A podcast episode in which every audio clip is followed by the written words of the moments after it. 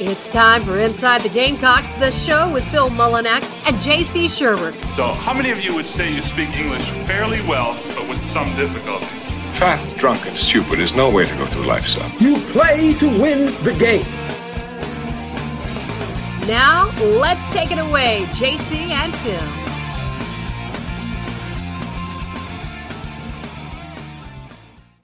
The show. JC Shurburtt, Phil Mullinax. Sorry, we're a little late getting in today. Uh, yeah. The magic of uh, computer updates uh, has hit the Mullinax house, and so uh, Phil's got his phone. The We're magic of yeah. the magic of iPhones uh, for today's uh, final show of Thanksgiving week, the Clemson Mega Preview, if you will. Inside the Gamecocks, the show, of course, sponsored by Express Sunrooms of Columbia. Uh, go see John Barber for all your express sunroom uh, or sunroom needs. Uh, folks kind of like to plan things now for spring construction and things like that. He'll go cut you a good deal right there in the Columbia area. Uh, and they are the title sponsor of the show, and, and we're we're we're edging that in to uh, to here. We we uh, we're, we're getting the we're, we're workshopping it, and uh, we're gonna uh, we're going to get it uh, all squared away soon. But Express Sunrooms of Columbia certainly thank them uh, for everything they've done uh, with the title sponsorship here on Inside the Gamecocks, the show. No poll question today. Uh, just want to uh, hear your favorite Carolina Clemson memory. Um, I've got many of them. Uh, a lot involve tailgating, more so than the games, but you know, we'll, we'll, walk through that and and, and uh, talk about uh, the history of this great rivalry, uh, one of the best in all of sports, um, heated, passionate, you name it. Uh, it's uh, it's it's on a national scale, probably not at the level of Alabama Auburn, just because you don't get the matchups that series does uh, a lot. but it's um, it's right up there and uh, everybody in the state of South Carolina, uh, everybody that's connected to either school understands how important this football game is Saturday. Uh, Shane Beamer met with the media yesterday. seemed to be kind of heading down the right path with, hey, stop talking about Tennessee and the game. Uh, no more videos, Justin King, and, and, all that good stuff. And uh, certainly seemed uh, seemed like you know people got to have to keep in mind too uh, there's not a single first time head coach out there that doesn't, you know, from year one to year two want to do things differently. And then we can talk about it, offense and all that and, and play calling and all that. We talk that to death. But there's other little things too. And, and Beamer said he didn't think they did a good job last year coming off the win over Auburn of getting refocused because that win over Auburn was huge because that, that made the Gamecocks bowl eligible, kind of, I don't know, poetic justice with Mike Bobo on the other sideline. um, for some people, you know, I like Mike Bobo, but uh, that's uh, that's a different matter. so I think it was probably pretty sweet for uh, Beamer to to beat them, uh, and it was a huge win, comeback win. You know, Carolina doesn't. You know, that was the second straight win over Auburn the Gamecocks had. But you know, prior to 2020, the Gamecocks hadn't beaten Auburn at all since they've been in the SEC. So any win over Auburn's huge and then you got to turn back around and refocus. And that was sort of the point of one of my columns uh, yesterday was that you know th- this is kind of just how it is at the University of South Carolina. You have to get back up and refocus quick because you know it, it was kind of nice for the Gamecocks to get to play Charlotte and SC State back to back before hitting the road against Kentucky. That that that part of the schedule actually helped, but most of the time, you know, there's no rest for the weary uh, in the SEC. You can ask University of Tennessee about that. Um, you know, and so I, I think that's just part of being a part of this program because you you got to play the Southeastern Conference every year, and you got a rival that's uh, in the midst of their best run in program history. Uh, that's in the ACC, uh, and so you don't get a break. Uh, I sort of liked it, to be honest, Phil, uh, when the Gamecocks got to play so a little SoCon Saturday or Sunbelt Saturday uh, before the Clemson game. You know, they'd play Citadel, Mm-hmm. Uh, yeah. Of course, of course. Last time they played Citadel, it didn't turn out so well. But uh, well, you know, it sure beats the uh, you know it sure beats the Orange Crush that, that, that they you know decided to bring back this year. Yeah, let, us yeah. bring back the Orange Crush. Yeah, yeah super, great. Thanks. Thanks, SEC. Yeah, road's not bumpy enough, you know. Hey, Thanks. Yeah, I, I think I think actually next year it's Kentucky that Carolina plays Yeah. the week before Mhm. Clemson. Uh, they come in. The Wildcats make a late November trip uh, to Columbia. Oh, that'll be fun. Oh yeah, right. So anyway, that's uh, that's uh, neither here nor there. But I, I sort of like that, uh, and really for both schools. I mean, Clemson started to have. I mean, they had to play Miami the week before, and, and you know, of course, that looked like an extremely difficult game or a big game. Uh, some said at the beginning of the year it's a, a preview two weeks before the ACC championship game. Certainly, that's not happening. The U is in the tank, bad, um, and it's not to it's not to diminish Clemson's win last week because I did think they played well and looked good at least for you know most of the game. But uh, let's be honest, uh, you're talking about a Miami team that got smoked at home by Duke, that got beat, wasn't even competitive against Florida State. Nope. Uh, lost to Middle Tennessee at home and gave up 45 points doing it. Um, you know, this is not your dad's you.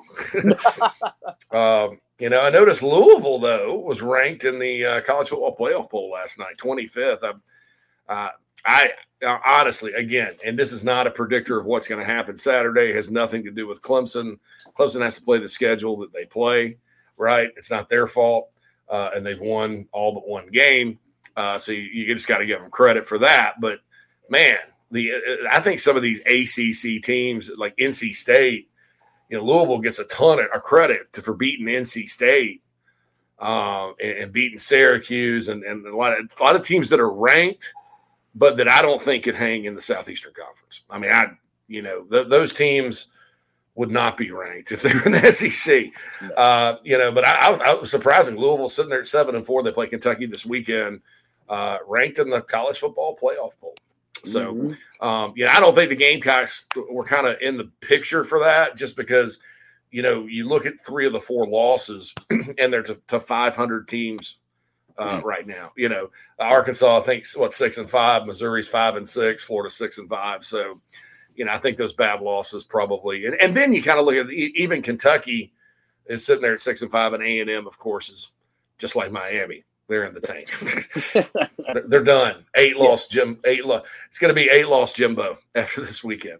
Um, Nana Sports chat box. Happy Thanksgiving to everyone out there. Again, let's hear your favorite Clemson Carolina memory. Mhm. Um, and for those of you that have come through with the thanks uh, on the uh, um, the thanks on uh, the, the thanks contest, I guess uh, we've got those locked and loaded. Uh, by the way, guest today, Chris Phillips, coming on high energy here in about 20 minutes, uh, and I'll be on the Spurs Up show later. Uh, probably will not do a prediction for this game. I'm gonna. I, I, usually take one off every year because I don't like doing predictions anyway and I because football games are decided by scenarios, right? Mhm. So there's always like a scenario where this could happen, that could happen. I know it sounds lame because you're not really, you know, oh, that's that's lame. It's a it's it's a terrible way to, to it's a cop out.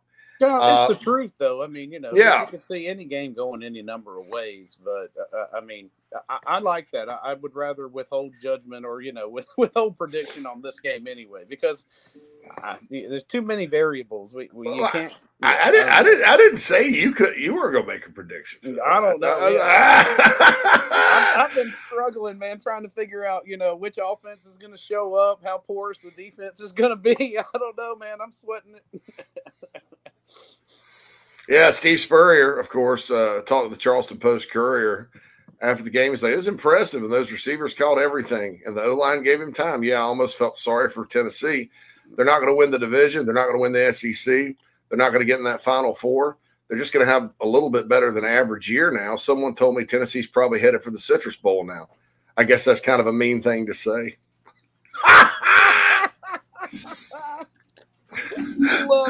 Uh, shoot, I just retweeted that from the uh, the account, the, the Twitter account here. Uh, all right, Aaron's in the chat box early. Cam's like, let's go. Marion's like, happy Thanksgiving Eve. J Rock's happy Thanksgiving Eve. Beat Clemson. Uh, go Gamecocks beat the Putty Cats. James comes in with his best memory 2012 in Clemson when the word got out that Shaw was hurt and not playing, and the Clemson people all thought they had us, and Thompson and team destroyed them. I'll tell you a story about that game. Um, just gotten kind of like divorced, I guess, just to kind of lay out the scene as to why the hell I was in Las Vegas for a week over Thanksgiving by myself. And so I go out there, and um, of all people, uh, I, I, texted a coach that used to be on the staff, and that's uh, well, let's just say he's back now. uh, and they had had a rivalry game, and uh, you know, I told you know, kind of passed the word along. Connor wasn't playing.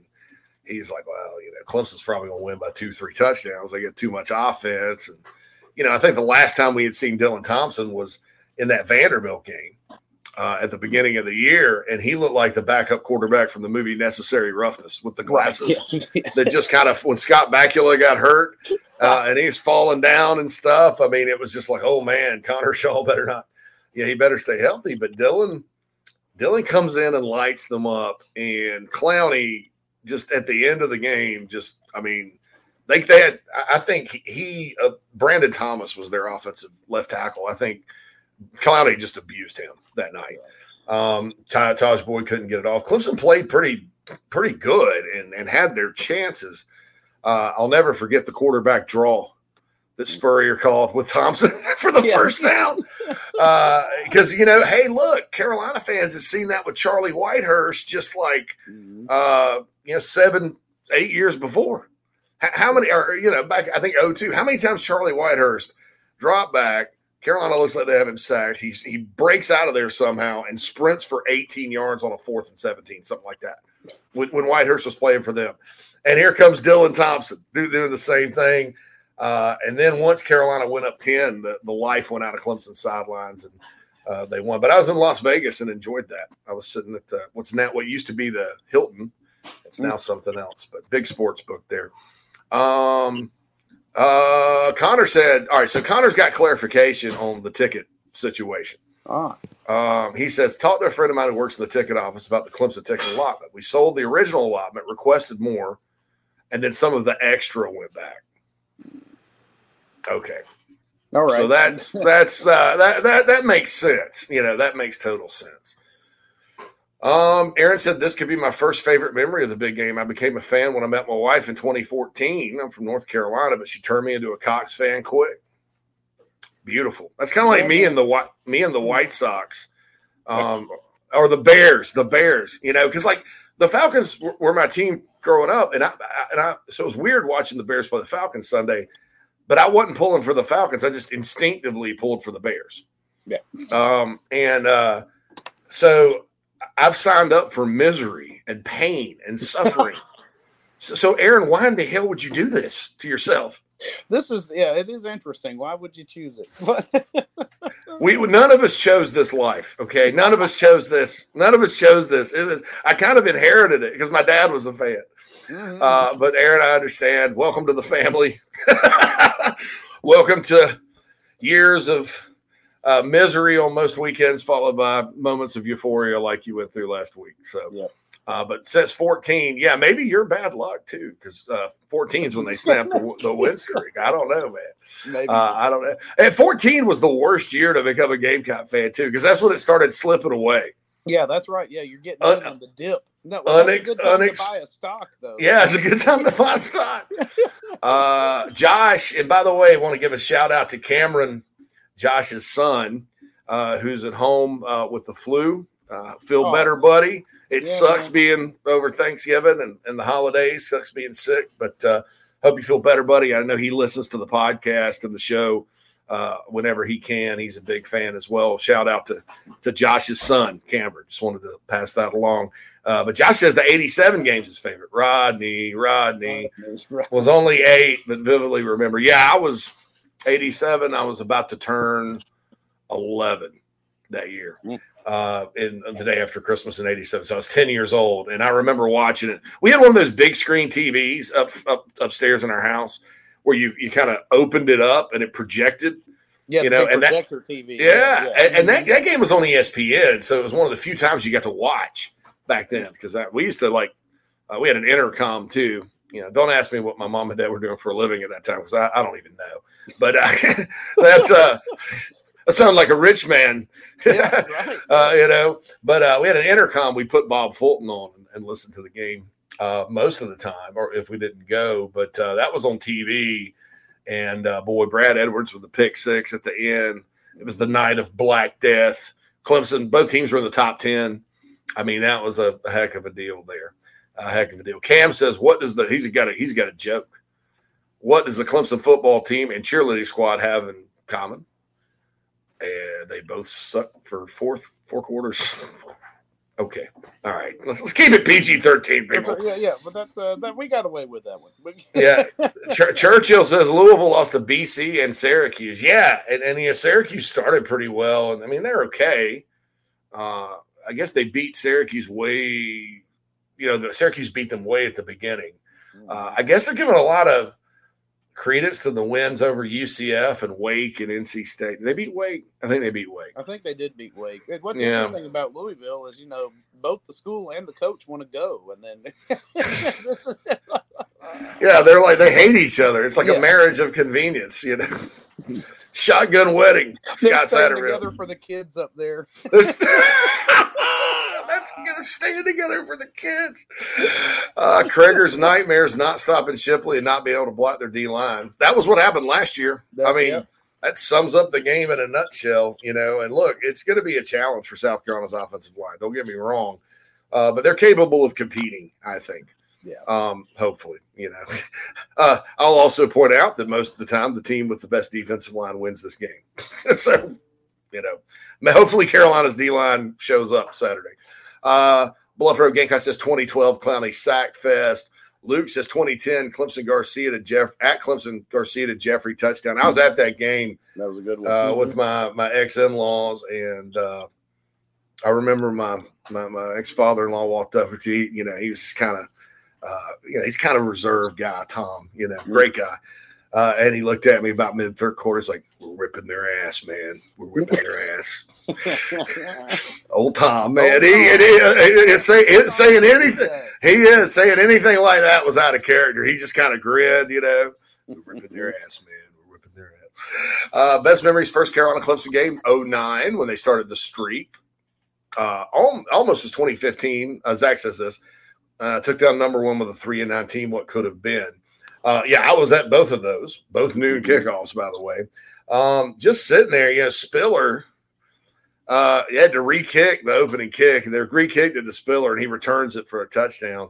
Uh, and then Carolina just dominates. Spurrier puts in Gilmore, the Gilmore package, and that started the streak. 2015, I had to leave. Uh, I was dating a Clemson fan at the time. Uh, we didn't have very good seats. We, we went to the Gourmet Gents tailgate though. That was epic. Um, and so we, I, I mean, I was like, I can't, I can't sit here and watch. It was twenty-one to three, and I was like, I can't sit here and watch this. I was like, I'm gonna say something to you. I'm that's not nice. Uh, and so it is. Uh, and and her her voice, by the way, is on the show's opener. uh, uh, and uh, we're still friends, right? Uh, but uh, it, it, I said we got to go, and so we went to the Pizza Man on Rosewood. We took an Uber to the Pizza Man on Rosewood to kind of, and we watched the rest, and we watched this amazing comeback. And if it weren't for a bad call, who knows what would have happened in that ball game? Clemson number one, and that, that was really the last competitive football game. Uh, Daddy S is 94, freshman year at Carolina, beat him up there and grabbed some orange paw grass after the game. I was at that game as well. Also with one of my buddies that's a Clemson fan who loves to rub my nose in. This dude actually, this dude actually, after last year's game, sent a long text just talking smack. Uh, like, like, like, like it was just, I hadn't even talked to him, right? Uh, and, and he's just like this long text, you, know, you carry a bunch of losers and blah, blah, blah, blah, blah. And I'm like, whoa, whoa, dude. I didn't talk any smack before this game at all. You're like my one Clemson friend. I was like, stop, you know.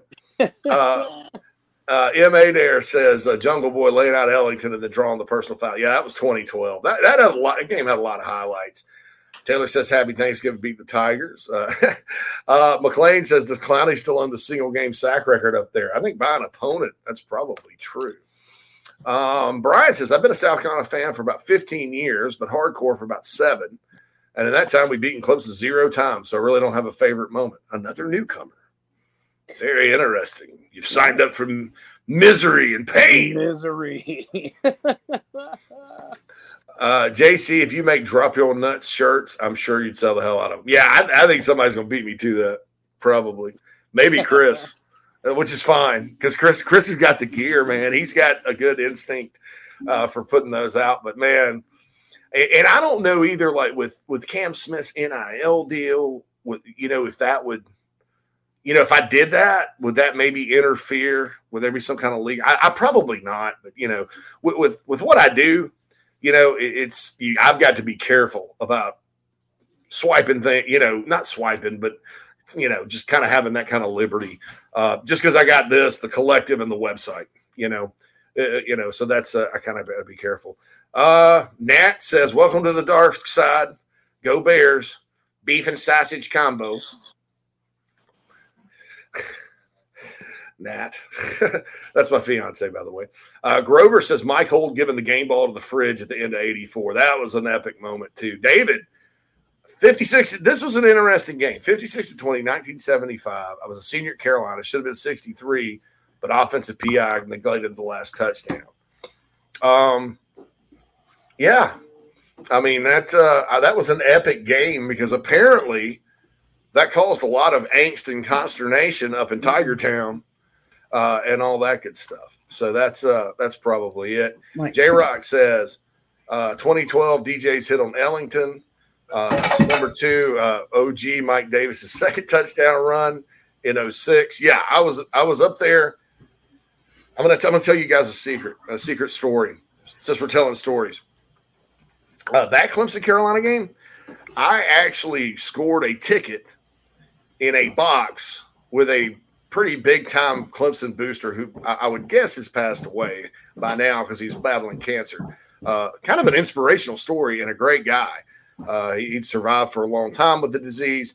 Uh, so, so, uh, uh, so, okay. So I'm up there and I worked for rivals.com at the time covering, you know, uh, national recruiting and Southeastern recruiting. So there were a lot of Clemson fans, you know, I had to interact with, with my job. Uh, and so, you know, I, I didn't really want to go in. And, and so my buddy that got me the ticket told them my name was something else, like Steve. this is Steve. This is Steve. And, Steve. And, and, see, you know, on the internet that back then, nobody really knew what I looked like, right? You know, so it was, mm-hmm. back then they didn't have these video streams and stuff like that. So I sat up there like Steve, very quietly, uh, and then when he missed the field goal, another Carolina fan happened to be in the box, and we politely clapped and left. and I, I, saw I saw Lindsey Graham uh, walking into the dang uh, stadium because hmm. uh, my my buddy came with us, but he sat someplace else. So uh, I, I, saw Lindsey Graham, uh, and he said, "Go Cox." So I don't know. I don't know. I always thought I always thought Lindsey was a Clemson fan because he's from over that way. But anyway, um, yeah, yeah. say so much yeah. about that back in yeah. Um, you know, AJM two. Come on, lumped in with whatever. Uh, you know, it's it's it's two different things.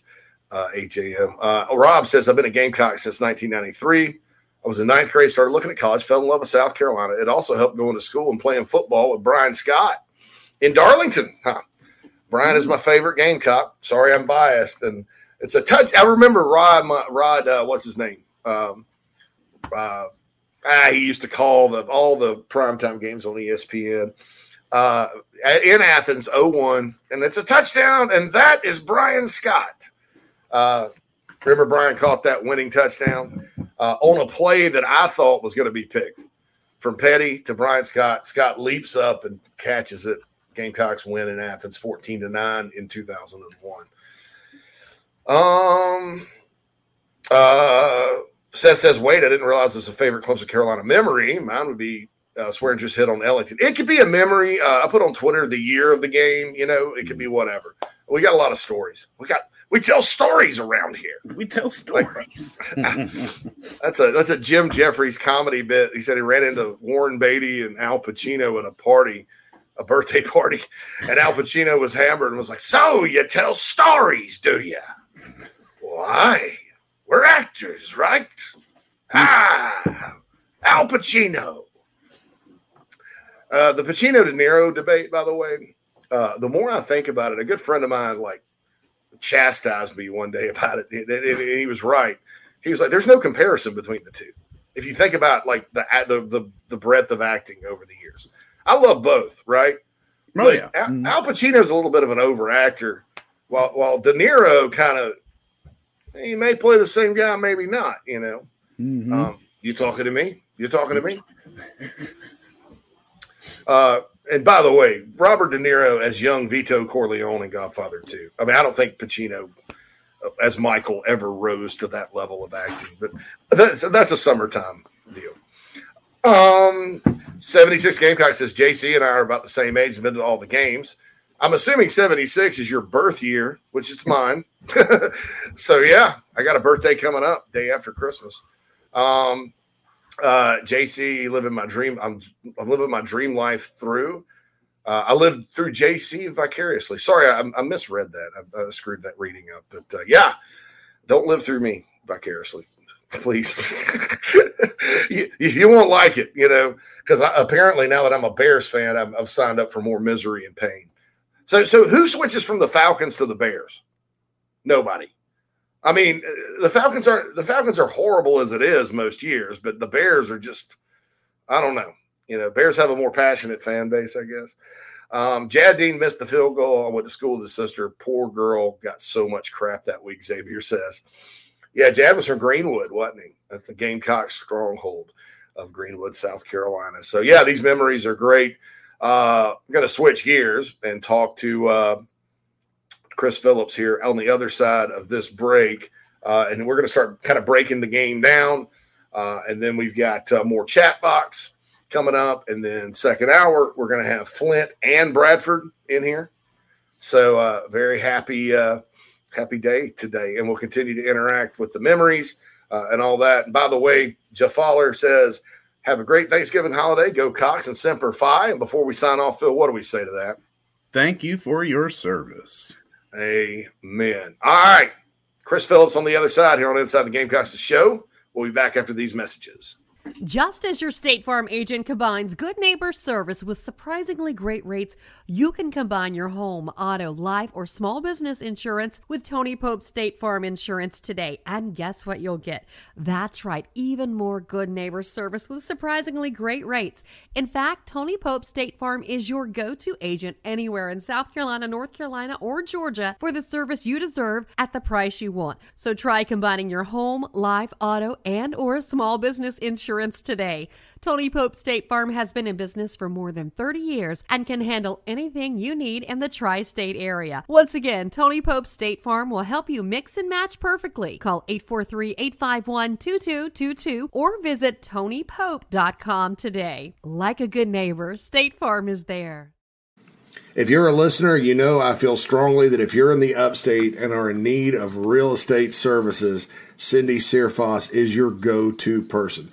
Searfoss of Coldwell Banker Caine uh, can help you with any of your realty needs right there in the upstate of South Carolina, Greenville, Spartanburg, Anderson, Oconee, uh, Pickens, wherever you are.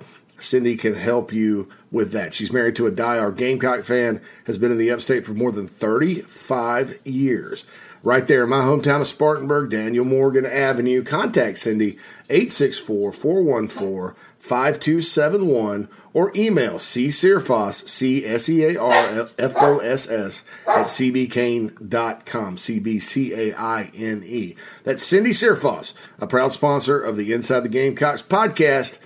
Check her out. We've already gotten several emails from listeners uh, that are very impressed with her professionalism and her ability to help you with your real estate needs. 864 414 5271, Cindy Searfoss of Coldwell Banker Caine.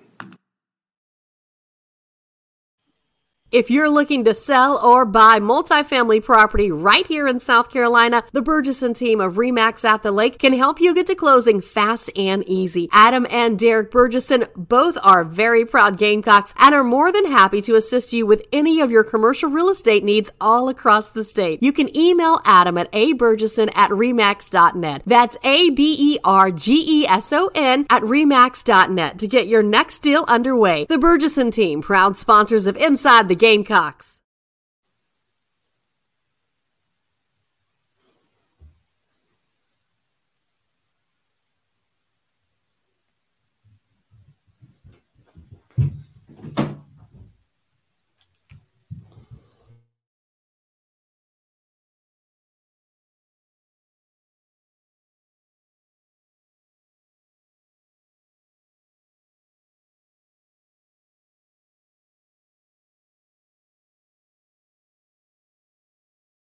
Attention golfers of all ages and skill sets. Former Gamecock golfer Meredith Taylor will be a full time golf instructor in the Midlands of South Carolina very, very soon. You want to take advantage of this opportunity. If you're like me and you got to get a whole lot better at golf, or even if you're looking to refine your swing, Meredith is the person you need to go to. She's competing in her final USGA Mid Amateur tournament this summer before going full time into teaching and coaching individuals. If you're in South Carolina, Meredith will be conducting in person golf lessons at the Country Club of Lexington.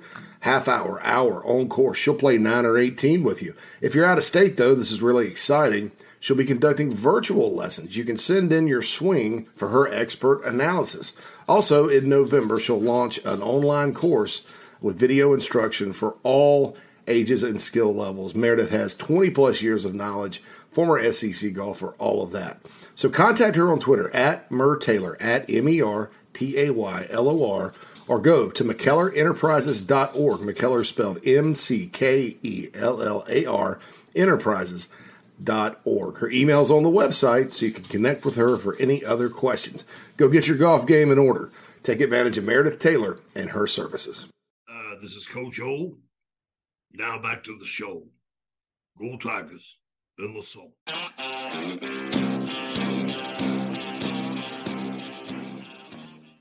Welcome back to the show, everybody. Inside the Gamecocks, the show is presented to you by Express Sunrooms in Columbia. Give John Barber a call, and he'll take care of you.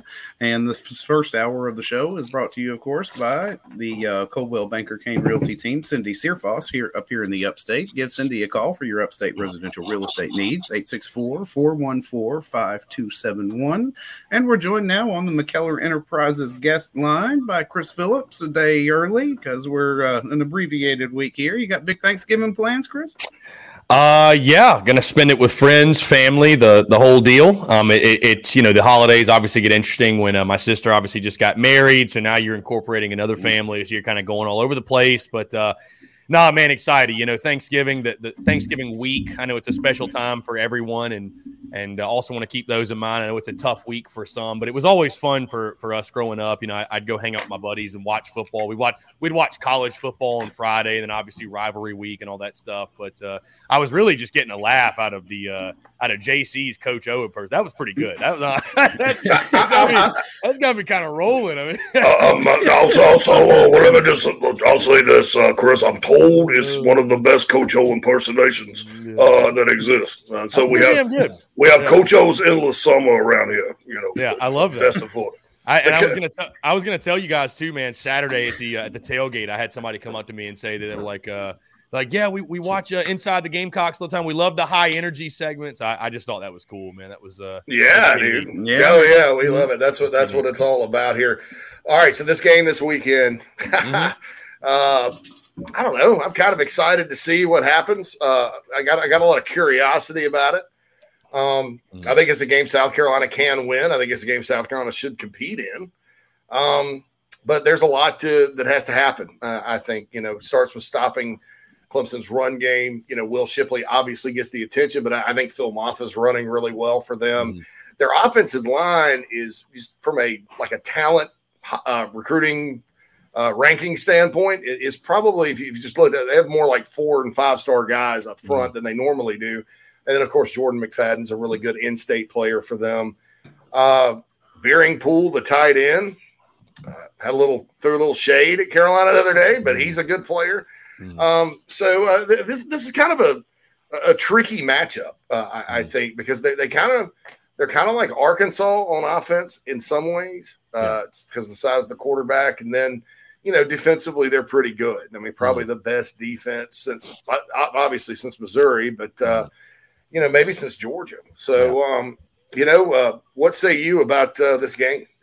Yeah, I mean, I, I, think definitely JC. It's a winnable game. I, I, expect the game to be, you know, the closest matchup we've seen in recent memory. Right? I mean, too many of these games have just been flat out blowouts. I, I think we posted the stat since 2008 there's only been one South Carolina Clemson game decided by less than double digits, and it was 2015 when Carolina lost by five, but they scored with like you guys remember like 20 seconds left, right, yeah. to make that a five point game. So I mean, really, that was a double digit loss too. For whatever reason, when Carolina was winning five in a row, they were all kind of blowouts, and Clemson obviously has just had their way with Carolina. So Yeah, I mean, I I, I look at Clemson. I, I, kind of view them a, really similarly to last year, where I mean, this game to me is going to come down to line of scrimmage and running the ball and stopping the run. And and uh, you know, you, you look at last year, you held DJ Uiagalelei in check, but Will Shipley, man, he just crushed you, he killed you, and uh, they were able to kind of grind you out and grind you out. And you know, I, I think the question, guys, for most South Carolina fans, or for me as well, is I'm just more so concerned like which Gamecocks team shows up. You know what I mean? Mm-hmm. Because obviously we sit here on this Wednesday, JC, all of us.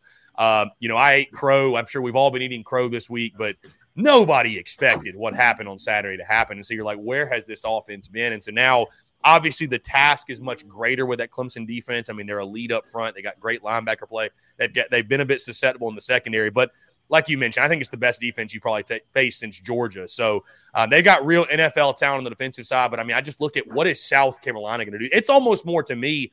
I know Clemson's good defensively, but what is Carolina going to do? Are they going to take and adapt or, or you know adopt this uh, this same mentality, this this drop you nuts mentality they had in Tennessee and bring it into the rivalry game? Do we see them revert back to kind of the the conservative, just sort of feel our way out through it and you know go back to their old ways? Uh, you know, offensively. So that, that's my question for Carolina. And it's interesting, guys. I feel like, and at least for me, I've got a quiet confidence in the game. I'm not sitting here telling you I'm going to be picking Carolina to win. I don't know what I'm picking, but I do think it's a toss up. I felt confident in this game since the summer. But, uh, you know, Gamecock fans, I think JC and Phil on the edge of their seat because normally, and it's a trend of late, right? And the numbers actually back it up. You know, you hear people all the time say, oh man, well, Carolina, we just we play really well and then we followed up with a bad performance. And you might think that's just some sort of narrative. How about this? There's actually statistics to it. South Carolina following and against the spread win, right? Which is obviously what they did against Tennessee. Following and against the spread win is one, nine, and one in their last 11 games. So Carolina in their last 11, following a great performance, has followed it up with a not so great performance. So, can they put back to back good games together? And of course, none of us are saying they're going to go score 63, but put together an offensive performance that, uh, you know, is, is, is good enough to go out and potentially win this football game. And there's there's a lot to play for. Obviously, the rivalry game. There should be a chip on the shoulder for the football for this football team after getting shut out just last year. But uh, you know, I think if you can slow down Clemson's run make DJ beat you. I can't wait to watch the matchup with Antonio Williams. Obviously, that was a very uh, heated recruiting battle, if you will, or heated recruitment. Uh, him choosing Clemson, and then you know, can South kind of get it going offensively? Going to be a fun one, but I, I, do expect a close back and forth game on Saturday. South Carolina Clemson kickoff noon Eastern ABC. Uh, I think the Gamecocks last time they were on ABC was the Independence Bowl uh, in 2014. Really? Yeah. Uh, I know in 2013 the UCF game down there mm. was on ABC as well. Uh, last Clemson Carolina game on ABC was the push off game. Uh, or if you're a Clemson fan, it's one of the catch games. But uh, uh, but trust me, push off game. I was in the upper deck at Death Valley for, or I'm sorry, we don't call it that here. Memorial Stadium. I've been uh, calling it Memorial that. Stadium all week, and people have been getting so upset. I'm like, uh, Valley. No, yeah. that's not what's on the side. It says Memorial no. Stadium. Yeah, that's it. Exactly. yeah, it's, it's, yeah it's, it says Memorial Stadium on the outside, man, where the rock is. Just, just calling it as I see it. That's all. I'm Memorial Stadium. But uh, all right, so so so just going off your comments, I, I, think you're probably in the in the category of just keep doing what you're doing on offense and attack, uh, make them defend the whole field, that kind of thing. I think that's Carolina's best uh, uh, best chance. Best chance. I because like look, if you put up an offensive showing like that, like let's say you're Oklahoma or one of these teams, TCU, name the team that's uh, got a you know powerful offense that goes out and outscores another team like that uh, I don't think you. I don't think you. You know, put all the put the horses back in the stable. I, I think you just you keep running that, and and, and you know, Clemson's got to stop it. I, I don't. I don't think there's any kind of like uh, game plan you can go back to yeah. other than what you did last week, uh, and for it to be a successful game. Literally copy and paste whatever you did, whatever yeah. you found, whether it was Sat calling plays Kitchens calling plays, Stepp calling plays, whether it was JC or Phil calling plays, whatever you did, just do exactly. And, and more so, though, I, I, I will say this on a serious note, guys. I, I just I want to see that attacking. Like this game Saturday, obviously, is massively important. It's it's important for so many people, but you're playing with house money here. Like the way that you played with nothing to lose against Tennessee, do the same. Be the aggressor. Put Clemson on their heels, right? Dictate the game yourself. Same thing. I'd love to see it, guys. If you're on that first drive, hey, I, I, I was I labeled myself the I, I, think I can say this on this show, the slap dick of the weekend. I found I couldn't say that on radio for some reason, but uh, I labeled myself that because I I was imploring. I thought South Carolina should have kicked the field goal in that first drive. I was like, you know what? You just got shut out offensively. Don't come up empty hand on this drive. Kick the field goal, get some points. They were the aggressor, went for it, got it. The rest is history, right? I think taking that same mentality, I can live going down swinging. I, I can. I can. I can live being aggressive and and making mistakes in that manner. I, I, can't live with reverting back to the conservative and and being scared to make the mistake. And you know, now I, I loved what Stephen Garcia said on our show Monday, guys. Now you've set the standard. I know Clemson's a better defense. They absolutely are. But you've set the standard. You've shown what you are capable of. You can't say you don't have personnel. You can't say you don't have the playmakers. You can't say Spencer Rattler's not a good quarterback. That's all been proven false, right? Like, so go out, play. You have nothing to lose. Let them hang, as Cam Smith said, and just see what happens, man. Go play your game and let's see what happens. But uh, I, I, do agree with you, man. Being on the attack on Saturday afternoon, I think that's the best case scenario, the best, the best way to go about this thing, and best chance of victory. Yeah, South Carolina on the offensive line, they have a lot of older players uh, that have been through a lot of these games and a lot of highs and lows. Uh, I actually thought when they went up in 2018, the Gamecock offensive line, and I think Dylan Wonnum was on that line, actually held their own. I thought uh, against a Clemson front that was elite uh, at the time, and uh, the Gamecocks put up points and yards in that one. Uh, but uh, I think it's important to uh, not only to to get the protection they had last week, but to to make sure that you set Rattler up from a play standpoint, play call standpoint uh, at least early to get the ball out quick. I, I thought Carolina uh, in on early downs did a really good job of that against Tennessee. Uh, and you know, coming in, they were probably one of the worst first down teams in the country, hmm. uh, but they did a really good job of uh, of getting that, uh, getting him kind of comfortable on early downs, and then moving forward. I'll also say this: uh, they did a good job of converting some third and longs too. You yeah. know, so how about that third and twenty? That normally happens 20. to us. That yeah. normally happens yeah. to us. Dude, we got that. I was like, this is this is it. And, and, by the way, Juice Wells on that play, a phenomenal. And he, Rattler's getting all the praise, but Juice Wells, Juice Wells was the Alshon Jeffery of that game. You know what I mean? Like just making every play, dude. That, that was incredible. Yeah, I've been screaming for him to get the ball more this year. Dude, yeah, year, yeah. I'm? I'm, sure you were. I'm sure you were just like, finally, finally, they got it to you, you, get into juice and people are all concerned about juice and then that kind of helps van and brooks and brown and bell and all these other guys get you know get open and make I, plays yeah I, I was going to say I, I, just loved seeing them give these wide receivers some one-on-one opportunities to make plays like, yeah. like I loved that. Like you do have capable wide receivers. Like just throw it up every now and then. Like give him a chance. The receiver's in a better position to make the play than the DB. He knows yeah. where the ball's going. He, he, you know what I mean? He's looking back. So I, I love seeing that. And more often than not, it's it's going to work out for you. So I say, hey, you get one on one coverage, give him a shot, man. Let, us let's, let's do it. Why not? So. And Rattler did a great job of putting a lot of those balls like right where only the receiver could catch it. And, oh, dude, yeah, uh, yeah. There were there were some throws he made that not many quarterbacks could make uh, oh. the other night. Uh, and that's you know, hey, people people want to know you know why Clemson won so big when they had Trevor Lawrence because Trevor Lawrence could make throws nobody else could. Yeah. How, how many times you sitting there watching mm-hmm. a Clemson game? When he was there, they're like third and 16. And he just drops back and chunks it down the field. And you're like, my God, that was a beautiful throw. And then yeah. and the six their six four receiver goes up and catches it. And it's yeah. you know, Carolina's kind of got that that that sort of players guy. make plays, boys. Players yeah. make plays. And yeah, that, that mm-hmm. that that game by Rattler was but but to, to your point, then again, JC, like you saw a team playing free, playing fast. I didn't see, hey, I didn't see a whole lot of the the the check with me for 15 seconds and let's Mm-mm. let's all think before the play a lot. Dude it was get it and go. And it's and it's funny because you know coach beamer you know I, I, know hey give give satterfield credit right? No matter what you think he's the offensive coordinator. He deserves the the credit right? If, if he's going to get criticism let's give credit as well.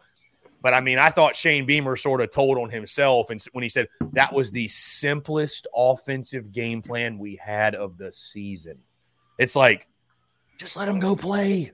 Forget yeah. all the, you know, all the check with me nonsense. Like, let's just go play ball. Well, and then the, the running the personnel packages in and out, they they basically scaled that back. And you know, Chris, I've been saying all year, South Carolina's blessed with versatile players. Mm-hmm. Uh, so you can run different formations and do use motion and uh, with the same personnel packages. You know, you don't have to sub it. Spencer Rattler even said it. We didn't substitute as much. Hey, well, good. You know, because that that that was to me uh, at Kentucky when I saw it live. I mean, I, it just dawned on me because live it's like it's like totally obvious. In, in, the first half against Kentucky, I was like, this is like watching paint dry. I mean, there's guys running in and out. You can just see the Kentucky coaches going, you know, because uh, you, you, don't allow, you know, the, the, the the defense to audible and adjust. Wes Goodwin, Clemson's defensive coordinator, is a Brent Venables guy. Mm-hmm. You know, that's what he wants to do. He wants to take you deep into the play clock and then change his defense at the last minute and confuse you. Um, mm-hmm. you know, it's not to that extent like Brent did, but uh, it's still kind of their philosophy. So I think getting it and going uh, helps helps helps them not be able to do that yeah. uh, in this football game. Yeah, I, I, I would ask you guys this: Do you feel like if Lloyd and Beal Smith return, does it change anything with the offensive game plan? Do they? You know what I mean? Like I almost feel like not having Lloyd is kind of forced their hand to switch things up a little bit. I, I, I don't know. I mean, obviously you want him back. I want him back. We all want him back. But I, I just, uh, you know, his availability, I think their availability is definitely going to go a long way in determining this football game as well. Because I mean, again, before before Saturday, I mean, really the only offense you had had all year was with Marshawn Lloyd on this football team. So, um, you know, you hope he can go. But I, I was I was about to that was my next question for you, and I, what what I think is this: I think okay, Lloyd hadn't played in a month, right? Yep. He's been nursing an injury. How all right? So you know, football players have to be in shape to play. And, and, in a month, you can, you know, even though you're rehabbing and stuff, you can kind of get out of game shape. Oh, yeah. So, so my question is even if he goes, how much you're you going to get out of him? Uh, I think Beal Smith probably in a in short yardage situations, uh, I, I, would probably limit him to that. Mm-hmm. Uh, he and Jaheim Bell. Uh, and I would still run. I mean, I'd, I'd probably platoon. I'd let Lloyd go, you know, until he kind of looks a step slow, and then probably uh, use Bell back there and I wouldn't change anything. Uh, yeah, the only thing I would, yeah. You know, because like, look, you, you were you're running Jaheim Bell uh, at, at, running back anyway. Jaheim's a good receiver. Well, so is Marshawn Lloyd. He's got 17 catches on the year. You could do the same things with him. Um, so, but I, yeah, I got a, I got a text from a friend, and they were like, "Well, if Lloyd comes back, is that going to screw up what they were doing?" And I was like, "Probably not." Uh, I thought that for a moment, and, and then I was like, nah, he's too good of a running back. I was like, you know, you you, you kind of some of those plays that, that maybe went to Bell for seven or eight yards, Marshawn yeah. could get 30. So yeah, uh, yeah. I, you, I, think you don't need him. You don't necessarily believe a, a great player is going to mess anything up for sure. Yeah. Um, yeah, but I, I just I know again we all want to see, and I think you're probably I mean I'd imagine guys you're going to want to lean on the passing game more so anyways because Clemson's front seven is is they're elite. You know they're they're elite for sure. Um, I, I, say continue to use your playmakers on the outside. You know, I, I just again we all want to see that continued creativity, playing up tempo, playing loose, playing free. Um, you know, uh, getting Dak Joyner involved, like like leave, leave nothing in the chamber, man. Hey, this is this is final regular season game. It's for all the marbles per se. And like I said, you're playing with house money. I'm not saying you've, you know, I, I don't want anybody to believe that you've arrived at seven wins or anything, but like you are playing with some house money. So um, you know, I love the fact that Carolina approached that game against Tennessee. It's like, hey, we're a 23 point underdog. Who gives a damn? Let's go out and play. Let's go ball. Hey, in this one, we're a 14 and a half or whatever point. Who gives a damn? Let's just go play. Let's go ball. Let's get them on their heels. Let's get them, you know, because I, I would say, guys, there's more pressure on Clemson than Carolina for sure. I, I, mean, they're the ones fighting for a playoff spot. They're the ones, you know, protecting a, a home winning streak, right? I mean, Carolina's lost seven in a row. I mean, it, you're not going to, how much more can you hurt me? Like, you know what I mean? Like, like, what do we have to lose, boys? Let's go out and do something crazy and shot the world yet again and knock another team out the playoffs. You know what I mean? So um, I'm excited for it, man. And I, I just, you know, you, you, couldn't ask for a better scenario for Carolina. You know, I, I know again, Gamecock fans will say, "Oh God, we're gonna we're gonna follow up a big win with a." But I mean, dude, we we've got you couldn't. This team has got as much confidence as it could possibly have going in this football game. So let's see what we do with it from the Nana Sports chat box. Uh, MA there ask where can he get a dope cap like you are wearing, Chris? I, yeah, I, think I think you I think yeah. you probably have an idea of where, where to get one. Yeah, it's tsus dot store. TSUS. We got a full Clem Sucks collection. So it's a collection. Just, oh yeah, no, we do. We got we got t-shirts, hoodies, hats, pullovers, long sleeve shorts, well, everything, everything you think of.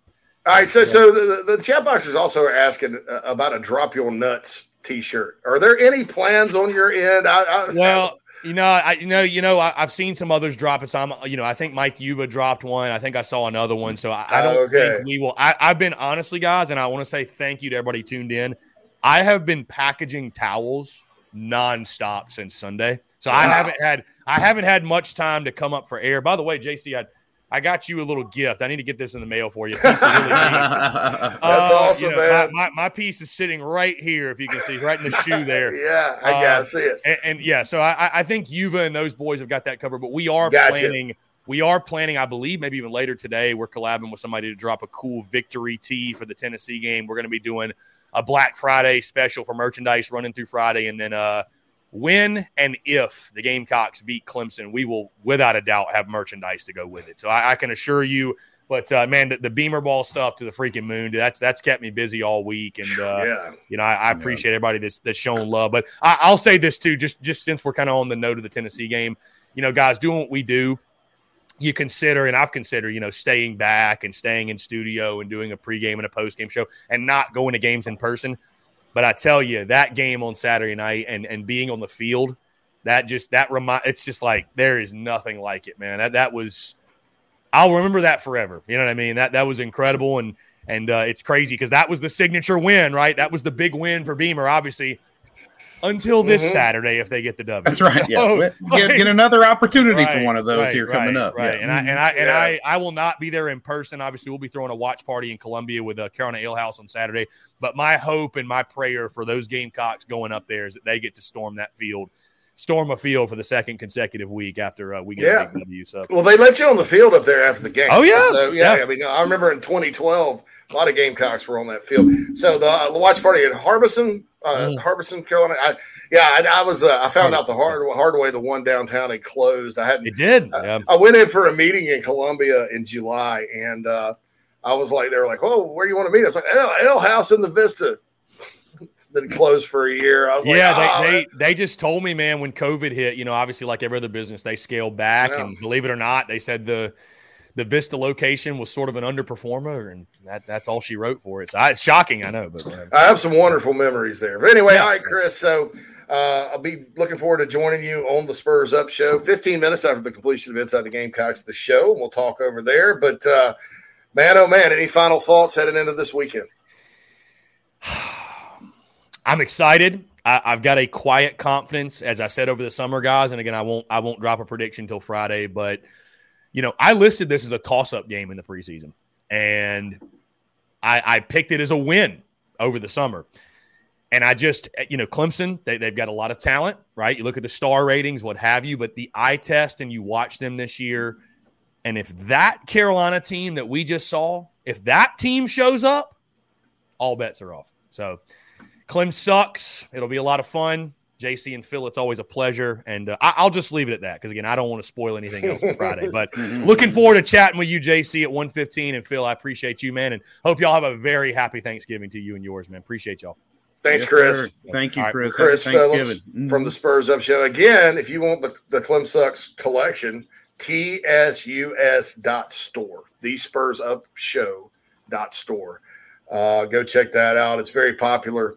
Uh, those Beamer ball towels are very, very popular. So, um, you know, that's kind of the thing. And Krager says his son has the Clem Sucks hoodie. Nice. That may, I mean, I may, I may, I may use something like that for. I may, I may give the moose, the moose. We call it the youngest one the moose. May give the moose a Clem Sucks hoodie for Christmas or something. You know, uh, support the cause there. Uh, but anyway, uh, I'm, I'm wearing, by the way, today the South Dakota State Jackrabbits. Oh, you got your swag, Jackrabbits on, yeah. Jackrabbit mm-hmm. swag on. You know, I was fired up about uh, about the Jackrabbits in the NCAA tournament, but uh, them in Colorado State let me down. Um, AJM2 says a quiet confidence. Well, yeah, I mean, like he's just not out there bragging and predicting uh, a 62 yeah. point win. Yeah, he but, wasn't in here saying, "Oh, we're going to kill him, we're going to crush him, smash him." Yeah, and, and yeah, you're, you're, right to a certain extent about Clemson not passing the eyeball test this year like they normally do. But I also know this about them: they know how to win. Uh, and I think when you have a program like like that's gone to the level theirs has, you, you kind of get the breaks. You know, I'm not talking about officiating or calls that go in their favor and anything like that, but you, your your players learn how to pull it out, you know. And, and I think they've got a great formula up there for winning. You know, doesn't necessarily always be. It's not always beautiful, but uh, like you know, they, they don't always light people up like they did when Lawrence was there during the pandemic. But uh, they they win. You know, they play defense, they run the football, they're they're good on special teams. They've got a BT Potter's a hell of a kicker. Um, and, and, they're hard to beat. You know, that's the best way I would describe this year's Clemson team. Hard to beat, not necessarily hard to compete with, but hard to beat. Uh, and, and, they they they kind of try to drain the life out of you a little bit. So I think Carolina go, goes up there and throws caution to the wind. Uh, if I were them, that's what I'd do. You know, it, it's uh, the pressure's on on Clemson. I mean, obviously in this game, but uh, then you go back to last year. Clemson did not pass the eye test all season until they got the, the Wake Forest game and the Carolina game, and, and, then they then they played Iowa State in the Cheez It Bowl and went right back to being kind of that team that kind of struggles and, and wins by seven at the end. So uh, that's the deal, and, and that's kind of how I see them this year. They don't, you know, they don't always, you know, look great, but they they win. And if they get a lead on you too, it's hard to come back on Clemson. Yeah, it's uh, tough because that defense will just yeah they, they take full advantage of points.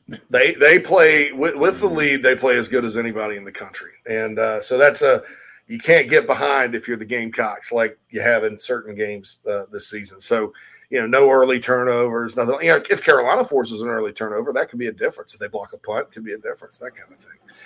Um, Jared says crazy how we won Saturday against Tennessee. No true beamer ball. Yeah, uh, the special teams were clean, you know, and and played well, but there were no fake punts. There were no. Uh, they didn't need them hell, I mean, they didn't need him.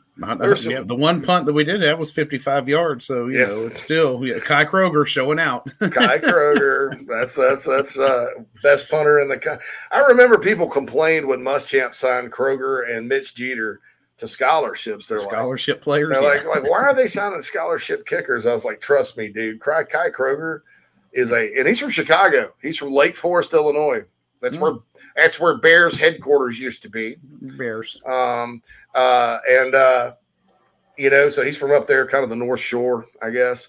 Um, and Muschamp signed him, and and uh, just wait, left foot, left footed kicker. And Will Muschamp nailed this. Uh, left footed kicker. He's like, oh, Mitch Jeter's got one of the strongest legs I've ever seen. And so, uh, it turns out those guys were worthy, worthy, worthy scholarships, man, because they're very, very, very good. Um, Quantrell makes a point. Sam Hartman and Jordan Travis are maybe the only two quarterbacks Clemson has played that are quality. I like our chances with Rattler, at least putting pressure on them down the field. But I put I put Malik Cunningham in that category too from Louisville.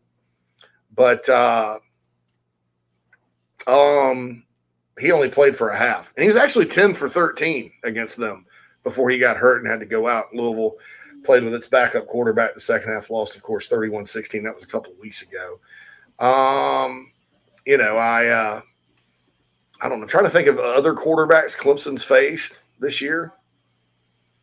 But with the, the NC State quarterback wasn't hurt yet, right? Devin. No, that's true. Yeah, he did play him. He Devin did play Leary. Devin Leary. Mm-hmm. Yeah, uh, I guess he's supposed to be pretty good. I, I don't know. Uh, uh, they hadn't played anybody like Rattler when he's on.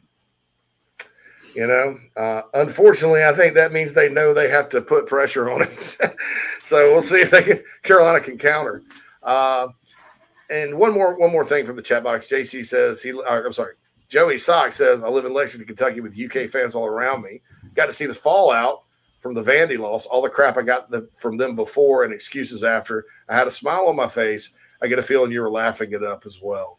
Yeah, I kind of was. Uh, and I got a friend on the Vandy coaching staff too. So once they got, I got past the terrifying Carolina game, uh, I sort of started pulling for them, you know. Mm-hmm. Um, and uh, you know, Herbstreit thinks they're going to beat Tennessee this weekend. I don't, but uh, you know, that, that's the kind of thing. Um, all right, we got to get on. We got to get a break because we got big, big things coming up next yep, hour. Yep. Our it's it's our mega Clemson preview. Mm-hmm right here on Inside the Gamecocks, the show last hour before Thanksgiving, last hour of the week coming up. You don't want to go anywhere. We'll be back after these messages. If you're a listener, you know I feel strongly that if you're in the upstate and are in need of real estate services, Cindy Searfoss is your go to person. Searfoss of Coldwell Banker Caine uh, can help you with any of your realty needs right there in the upstate of South Carolina Greenville, Spartanburg, Anderson, Oconee, uh, Pickens, wherever you are. Cindy can help you with that. She's married to a diehard Gamecock fan, has been in the upstate for more than 35 years right there in my hometown of Spartanburg, Daniel Morgan Avenue. Contact Cindy 864 414 5271 or email csearfoss, C S E A R F O S S, at cbcaine.com, C B C A I N E. That's Cindy Searfoss, a proud sponsor of the Inside the Gamecocks podcast. Check her out. We've already gotten several emails from listeners uh, that are very impressed with her professionalism and her ability to help you with your real estate needs. 864 414 5271, Cindy Searfoss of Coldwell Banker Caine. If you're looking to sell or buy multifamily property right here in South Carolina, the Bergeson team of REMAX at the Lake can help you get to closing fast and easy. Adam and Derek Bergeson both are very proud Gamecocks and are more than happy to assist you with any of your commercial real estate needs all across the state. You can email Adam at abergeson at remax.net. That's A-B-E-R-G-E-S-O-N at remax.net to get your next deal underway. The Bergeson team, proud sponsors of Inside the Gamecocks. Hey, man, are you sick and tired of your business computer guy? Yes, he takes forever to call me back and doesn't always respond to the requests. Yeah, same here. I'm paying him good money. I constantly have issues, and I'm worried he's not backing up my network and securing it properly. Oh, I feel that, man. My head hurts, but I have a good lead on a good idea. I'm calling your boy Matthew Odom today from Heritage Digital. Heritage Digital is an IT firm that specializes in making sure your IT network runs like a dream. If you have one or 500 employees, it doesn't matter. They do it all for one monthly fee and have clients from South Carolina all the way to California. Yeah, I heard that monthly fee's low too. So I don't know why I didn't even think of that. Uh, do you have 843 699 1001 is Matt's contact number? Yeah, man, I sure do that. Or you can go to heritagedigital.com. Man, I hear they do a no cost assessment. Boy, this will help me. Yeah, I bet. I'm getting on that and encouraging everyone else to do the same. Heritage Digital, 843-699-1001 or heritagedigital.com, a proud sponsor of Inside the Gamecocks, the show.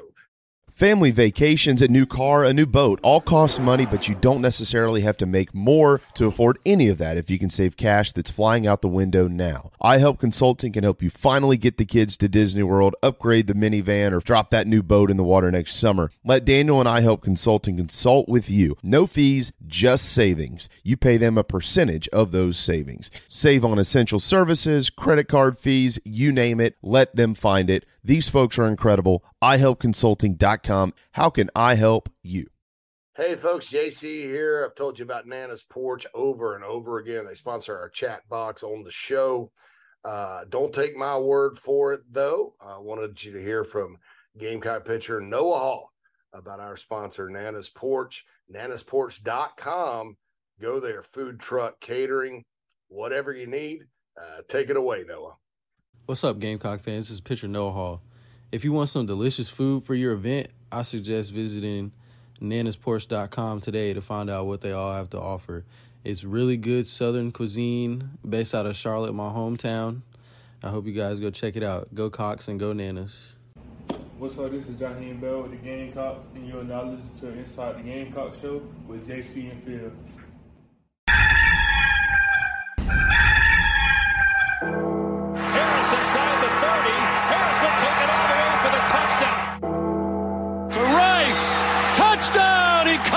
Traffic.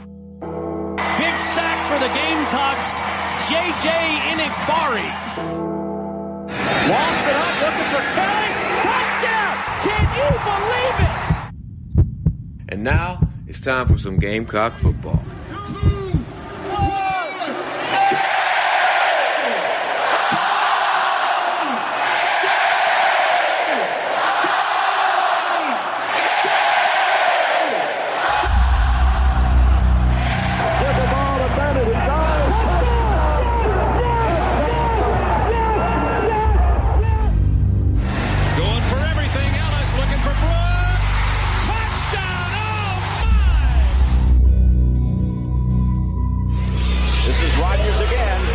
25, 20, 15, 10.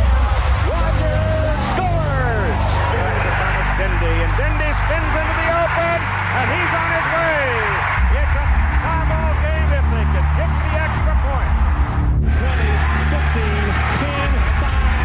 Touchdown the second of the day.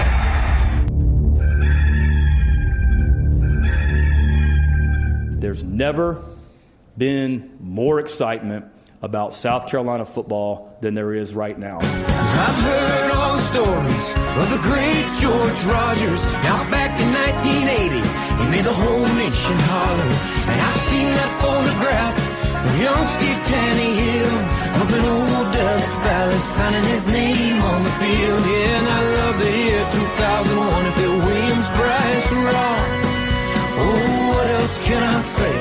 I'm just a big old car.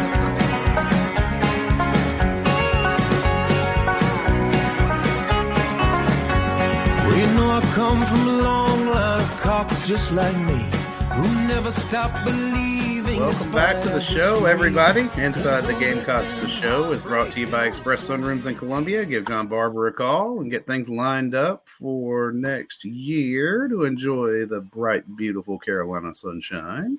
And we are, of course, joined now by none other than Jamie Bradford and Michael Flynn for a Bradford Files and Wando's World mashup leading into the big game. Gentlemen, how are we today? Hey, we doing good. What's going on? We're good, man. Doing well, man. We Mhm. could have, uh, Mike, you and I should have just recorded everything we talked about from about midnight till 2 a.m. on Saturday, and that would have been enough for this segment, huh? Just mail it they- in. If they would have understood what we were saying. Hey, I, I wish I, I went to bed early. I rolled over at twelve. I got a missed call from Bradford at twelve thirteen. So I'm sorry I missed that. well, that was me and Mike. Mike texted, Probably- I texted Mike. Uh, probably I don't remember. It was probably in the third or fourth quarter, right, Michael? And all I texted him was his name. I just said Mike, and he texted me back. He said, "Dude," and then about thirty minutes later, he texted me. He said, "Are you going home tonight?" And my response was. Hell no, I'm staying at the condo with you. So I walked right out of the south end zone, walked over and grabbed my vodka, and walked straight to Michael's house. And that's where I stayed until Sunday morning. yeah, man. I don't. Uh, I don't blame you uh, at all for that. No, no. Oh I- man. I didn't even need to grab the vodka. I should have tapped into Big Fun's liquor cabinet, but I figured, well, I'll, I'll go get the vodka. So Yeah, you, you can't commit a party foul. So, yeah, heck of a win um, uh, against Tennessee. Obviously, uh, you guys, we, we talked about it all week. Uh, one thing we talked about earlier uh, with our, uh, the first hour was the approach uh, on offense. Um, I'm under the impression, you know, because you kind of think about because you attack different defenses different ways. Uh, I'm of the opinion, not under the impression, of the opinion they just need to keep doing what they were doing. I mean, because that's kind of how teams that are successful against this Clemson defense play. Uh, I don't. I don't think like if you're Oklahoma or a team that can run offense like that or that's capable of running offense like that, I don't think you gear it down. Uh, I think you just keep on rolling. Um, you know, and, and kind of do exactly, you know, uh, within the game plan, exactly the style uh, that you did against Tennessee. I mean, hey, I'm I'm with you, JC. When you look at what we did, there's not a lot of what we did offensively on film per se, with how we operated, um, with a lot of what we did. We, I mean, we stretch. You look at what we did. We stretched the field laterally. We stretched it, or we stretched it vertically. We stretched it horizontally.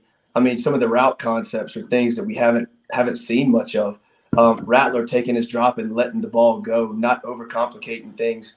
Um, we did some play action, but it was you know, it was a lot of, you know, from from from the shotgun. And, you know, the way we were able to run the football, have a Joyner in there, a lot of jet sweep type opportunities. Um, you know, I think a lot of that helped uh, open up the running game a little bit. I think we, you know, we threw a lot. Um, I don't know if we'll be able to necessarily do that against Clemson. Um, just, I mean, with, with the success that we had, but if that can carry over, that would be, you know, something that I think would be a huge feather in the cap. But, um, you know what we did i think with with the personnel that we had in the game um, utilizing joyner a lot more getting him the ball more um, getting the ball out of Rattler's hands quick. You know, I would love to see almost like a spray chart of of where of where these passes were um, down the field because I think we utilized a lot more of that middle of the field area, that 10 to 20 yard uh, area than we have in the past. So, um, you know, I, lo- I love what we did. I think we've said all along once you can once you get Spencer comfortable, look at what he can do. Oh, and I think you finally saw what he's capable of when you can get the ball out of his hands quickly, get it to his playmakers, and get him comfortable. I hadn't seen him step up in the pocket like that all year, and he stepped up and he slid one way or another. Mm-hmm. And if he could get the ball out, he did. If he needed to run, he did. He'd pick up, you know, pick up a first down, go get us six or seven yards, and and and, and get us, a, you know, a second or third and short where the playbook is still wide open. So that's the, the greatest thing I think that came out of that game was you finally saw what Spencer Rattler's capable of, and you saw him finally get comfortable in the pocket, step up in the pocket, and deliver just some really beautiful balls to the receivers. Uh, I mean, some of those throws couldn't have been any better and you know he stepped up and and you know in pressure he stepped up in, into pressure and delivered the ball and didn't throw it off his back foot. So I think fundamentally he looked great, and if that can carry over to the Clemson game, I think it's just a, a, a huge confidence boost for for everyone on on that on that team. Yeah, and JC, I, Mike, uh, you and I were texting the other day about some of this. Um, you know, because I know a lot of the conversation, and I understand it naturally. Immediately after the game, um, was you know did, did Satterfield call the, the plays? There's no way he called the plays this and the other. Well, Mike and I've spoken. You know, I've got it on really good accord that uh, Marcus Satterfield was absolutely the play caller on, in the game on Saturday, and he deserved it. W- what I'm getting at here, though, Mike, is you know, I went back and watched the the replay of the game uh, for two reasons. One, because that's what we do, except for Florida, and um, and then you know for other you know the the second reason was to uh, also kind of watch it unfold like try to remind myself exactly what i saw and then be able to kind of slow it down you know like we do mm. 11 12 o'clock at night through two and three bottles of wine um, mike it, it was mentioned to me the other day and not to hijack jc and phil's show here but i wanted to i wanted to get on the record about this because you know better than anybody that there, there was really only about 20 plays in the bag that they went into the game with. And generally, when they unfold this thing throughout the week, you got a got a play chart of about 100 plays or so, which is a lot. And of course, that doesn't mean play callers are all the time are picking out 100 plays to call in a game. It just means that's what they're going in there with. Well, this was really dumbed down on Saturday, and it just seemed to me we saw in the replay of the game. I saw a lot of the same play calls. Herbstreit even mentioned it a couple of times. Oh, we've seen this. We just saw it two plays ago. It worked again very Steve Spurrier esque, Mike. What did what would you see there? You know, with with how they set this thing up, it almost seemed like give me the plays that we don't have to substitute a bunch of personnel, and that we're the most comfortable running, and that we can be the most successful with. What what would you see? Yeah, I think we saw tempo, we saw rhythm. We were we we saw the plays get in not at you know 10 to 15 seconds, but at you know 25 seconds. You know, we we had the play calls early, and I think you know we say dumb it down, and you know with 20 plays. I think, you know, of those 20 plays, you can run them out of, you know, all these different formations. So things do change. The way you get to where you need to be, where the quarterback's drop matches up with the uh, with the receiver's route. Um, a lot of that can change. So, you know, it does. It you know, when people hear 20 plays, you're like, oh man, that's it. But it's it's it's more. It's more than that. It's the concepts of what we do right. um, offensively. And I think the way we moved um, Nate Adkins around was was was huge. But yeah, I mean, it, it, it, when you have a limited playbook, you don't have a whole lot of things to pick and choose from. And you sit there and overcomplicate things and you try to, you try to overthink it. Know, like we said earlier in the year, you know, don't try to be smarter than that guy across the field from you. Do what you do really well on offense and be great at it. And that's a prime example of what we saw Saturday night is we knew what we were good at. We knew what Tennessee's defense was. We knew where we could find, where the weaknesses were. We knew where we could potentially exploit those weaknesses, and we did it. And we did it all game long. And we did. You don't have to run a hundred different plays throughout the course of a game to do that. And it's keep it simple. You know, keep running the same things until they stop it. And I think you saw that with the Dakereon Joyner. Um, early, and I think early with the Dakereon, I think Tennessee respected the pass more, which opened him up to run the football and have success running the football. And I think as the game went on, um, you know, they started to play a little tighter, but um, you know, things like that. It was just do be what do what you're really good at and be great at it. And I think that's exactly what we saw. Yeah, I, I thought uh, you know Spencer Rattler said they didn't substitute as much. They had less personnel packages, uh, or, uh, you know, in terms of substituting full packages, um, and, and they went faster. And uh, I think that's kind of been an operational issue with this offense prior to that game. Is it, it just gets bogged down and, and it, it's overly complex. Um, when you talk about uh, successful um, offensive coordinators that have coached in the NFL and in college that want to run a quote unquote pro style offense, uh, like Bill O'Brien at Alabama. Yeah. He, he, he, you know, I got it on good authority from a good source. he didn't run but about 20%. He didn't carry the game but about 20% of what he used to with the Texans. Sure. Uh, and, and you see how that offense works. Well, it's the hey, same, Ra- same concepts, you know. Ralph Friedgen told me that. He- he- Bill O'Brien's like his son. He was like, he Yeah. literally w- walks into a game with literally 20, a quarter of what, what he Yeah. in the NFL, but it's Yeah, you just don't you don't have time to to, to really master that many plays, and, and and and your offense can get bogged down with all the subbing and stuff like that. And with Clemson guys, okay, their defense, and we we've all watched a lot of Clemson football. We'll admit it, right? We all we all do. You ask any Gamecock fan, what what's the other team you watch the most? It's probably Clemson. Um, you know what they did with Venables and what they, they try to do now with, with Godwin or Goodwin or however you say it, uh, Wes, their, their coordinator. Um, they like to get you deep into the, the, the play clock and then read what you're doing and and change it at the last minute, right? That's kind of their thing. That that's what Venables was great at. That's what they try to do now. Uh, I think by running a faster tempo and not getting deliberate and all that, uh, I think that kind of eliminates that from their arsenal a little bit. Uh, it helps because they don't have time uh, to sub or to to, to call something different uh, or something like that. So I, I think tempo will be important on Saturday. Well, I I I want to I want to follow that up with this, and and and I want to ask Mike that Mike, we've said all year from, from all four of us here, and pretty much everybody else that has a pulse and eyesight, that the the Gamecocks have really good skill players. We've we've known that. I mean, I knew for the first series, Mike, you said it the first game, the first series, and you you could see it of the season. The first step that Antoine Wells took, you're like, oh, he's the best receiver on the team. All you gotta do is watch him take his first step off line of scrimmage. How, how do how do y'all see? Because I think it's the, the front the front four, the front seven for Clemson. That's trouble, and Carolina is to have to figure out the personnel to stop that. I get it, but but if you're to run tempo, guys, how about the the matchup with the skill guys that the Gamecocks have, uh, especially compared to the secondary of the Tigers? Yeah, I mean, I think you you you look at what we were able to utilize um, on Saturday night was some quick game.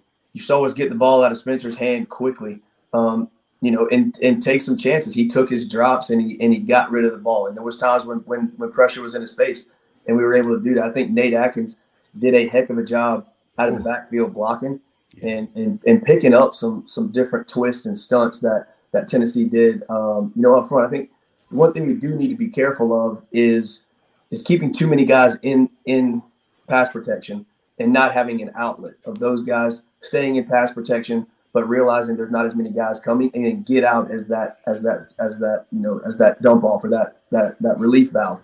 Um, and, and that and that check down. So I think that's a lot. One thing we need to be you know cognizant of is when we get you know Lloyd back and Christian Beal Smith is being able to utilize those guys in the passing game, and, and we have to be really good up, up up front. Clemson will do a lot. Clemson does a lot of pre-snap moving guys around, right?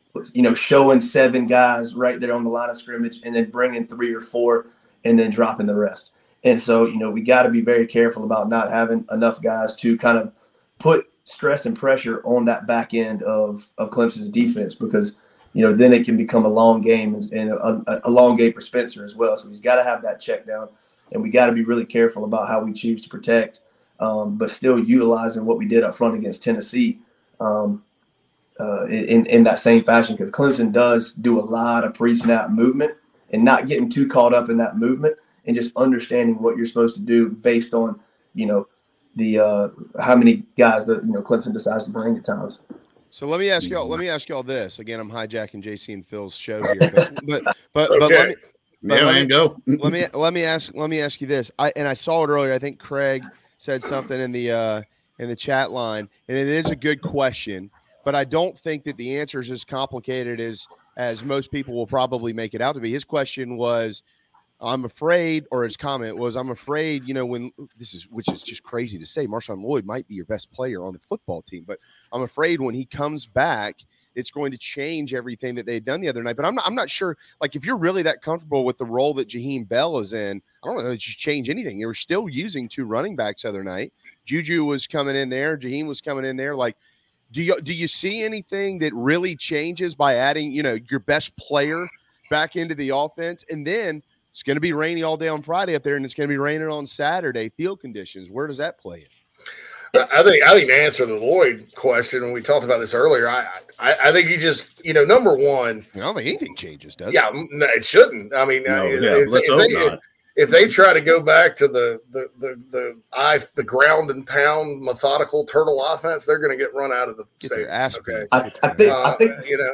Yeah, I was saying I think the simple thing is, and it comes down to this: you saw what Jaheim Bell did out of the backfield. You saw what he did lined up tight with that first touchdown pass. I think that concept of what we did was great. I mean, we we went we went vertical with Antoine Wells, and we stretched you know horizontally with Jalen Brooks coming in and kind of that seal. I don't want to say crack block, but just a seal, just a simple seal where you got Jaheim Bell out of the you know still behind the line of scrimmage, but you got him the ball quick.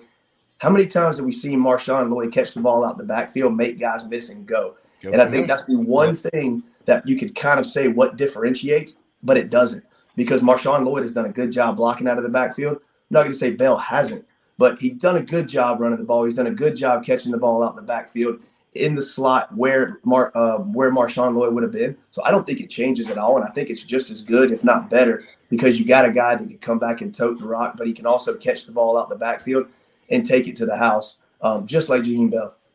Yeah, You know, and I you- think- it- Mhm. go ahead. Well, I was going to say no, no. To your earlier point, JB, or you know, the the thought about the Clemson secondary versus the Carolina skilled wide receivers. I think Lloyd actually could open that up a little more for you because he's going to have to be accounted for. Uh, I mean, you know, you've got such a dynamic back back there, um, and then like Michael just said, I mean, you know, he you know makes one cut, makes one guy miss, and then he's to the house. Hey, look, man, if if Rattler has found it, i- and if they've found what works for him, and he's locked in, and I saw that Sat said earlier today that they two or three days before the game, and he's the second or third person to say this. Like as the week progressed that week, they were watching Spencer going, "Holy smokes, he's- on fire."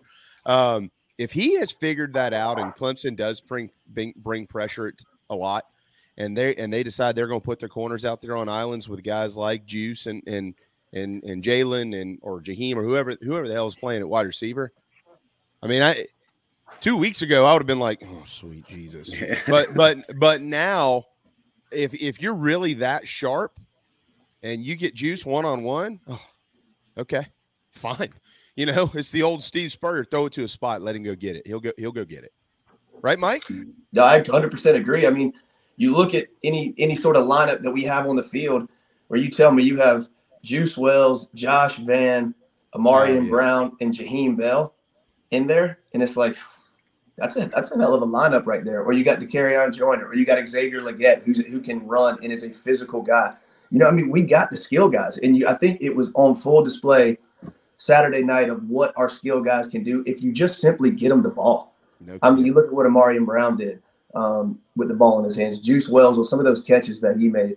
Jaheim Bell. Um, I mean, just you know, you look at how those guys play. Jalen Brooks. I mean, you just get them the ball and let them let them do the work for you. And it's just find ways to get them the football, but you know, without forcing it and throwing it 80 yards downfield. And I think that was exactly what we did, just by I think just the simple concepts of allowing Spencer to get rid of the ball quickly, take his drop, the routes matched up, and just you know get him comfortable. I mean, you know there was a there was there was a lot, but I think you know in the grand scheme of what this game did, I think when you see what happens when everybody around buys in and believes in what you can do, you, you see what happens and you start to have a little success and you see how this team gelled and came together. Um, you know, kind of what Beamer has preached all along, I think is resonated with the fan base. I mean, you look at previous, you know, regimes and we come off a loss like Florida to the crowd that we had Saturday night. A lot of times that doesn't happen with previous regimes in the energy and atmosphere. I think the fans deserve a lot of credit um, for Saturday. And I think, you know, Shane Beamer staying the course throughout the ups and downs of this season when people are, you know, well, all this rah rah stuff, I don't know if it's going to work. But then you see kind of Shane Beamer has stayed the course and you see how it's resonated with the team, with the fans in that locker room where everybody believes. I don't think you see that without without Shane Beamer at the helm. Yeah, I mean, Beamer doesn't didn't let negativity creep in, and you mentioned the fans. You're right. I mean, Gamecock Nation has come back this year, and you know, even after some extremely disappointing outings, the fan base has bounced right back. I mean, you, you lost to Missouri. There's a huge crowd in Nashville for Vandy. Um, I know some people that went to Florida. they were they were all through, but crowd back in in the stadium uh, for Tennessee, even though it, it, did not seem likely that the Gamecocks would would hang in that game, much less win it by the margin they did.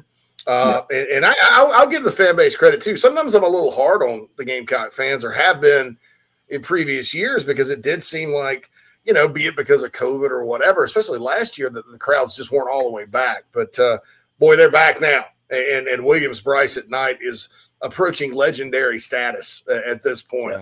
Yeah, um, J- I, I think. Yeah, JC, and I can tell you, though, you know, I think the way the offense and defense fed off each other in this game to where you know when it was 21-14 and and they scored on that fourth down throw um, in the end zone that you know that that hooker threw a beautiful ball that Cam Smith, I mean, it was either the receiver was catching it or, or, or nobody was catching it. The way the offense came out on that 21, when it was 21 14, Tennessee's got some momentum.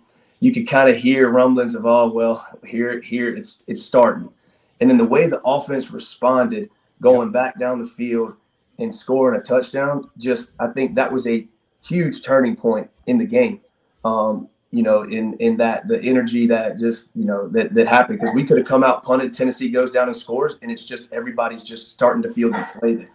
And yeah. I think another another key point in that game was um, the the Cam Smith um, play on third down where the running back came out the backfield. Cam Smith actually came off of his man yep. to make one heck of a play. That wasn't really his responsibility. And I think if Cam Smith doesn't make that play and Tennessee either scores or gets down close to the one or two yard line, they go for it and potentially score a touchdown. And that's kind of another play right there that I think, you know, really was a turning point in the game. But just the way the offense and defense fed off each other was unbelievable. But I tell you, going into the Clemson game, the one thing that I'll be looking at, you know, in looking back at this game is, you know, we were we responded, but you know, I see how we react when everything is going well when everything is going well, you're you're having success, you're making plays. You see how how how, how the team reacts, the offense and defense feeding off each other. Now, what happens when you now you know what happens when things get tough? How do you react when things get tough on the road? And you know, seeing how this team reacts there, because Clemson, there, there's going to be some, I think, some ebbs and flows in this game. There's going to be some ups and downs. Um, you know, there, there could be potential turnovers, but how does this team react to those types of situations coming off of this kind of game? You know, how do they react to adversity compared to really having no facing no adversity at all? And that's the big thing I look for in this Clemson game is, you know, how do we face that adversity and react to that adversity as a unit, as an offense, as a defense, as special teams um, in a hostile environment? Well, I'd, I'd like to add, I think I know the answer to that, and I'm currently working on an investor to create these t-shirts, good t-shirts, not just the cotton ones just drop your nuts. uh, everybody's been requesting that. We uh, drop just got to go out there and drop your nuts. just drop your nuts. Just drop your nuts. Yeah. No, I hey, look to your point, Mike. All right, so I, have already talked to Michael about this. JC, when did you think? Okay, they're going to win the game. What what moment was it for you? Halftime, actually. Uh, wow, Phil. what about you? Uh, the drive after the punt. Yeah, when yep. we got back to scoring touchdowns, I was like, "We're going to win this damn game." I'll tell you what it was for me. I'll tell you the play. Carolina's up forty-two to thirty-one. Uh, if you punt it, Tennessee scores. You, are back to a four-point game, if not a if not a three-point game. If they go for two, third and twenty. When, oh when they, wow! When, yeah. When he completed the third and twenty, I, I, looked. I looked at my buddy. I said, "Ian, might just be our night, man." Yeah. And, uh, and it sure as hell was. It was. It was, it was their night. Yeah, I, I, the reason I said halftime, I'm not trying to like think I'm a Nostradamus or anything, but I I just kind of looked at Tennessee's defense and and I was like, they're not stopping South Carolina. And you know, they are a big momentum team.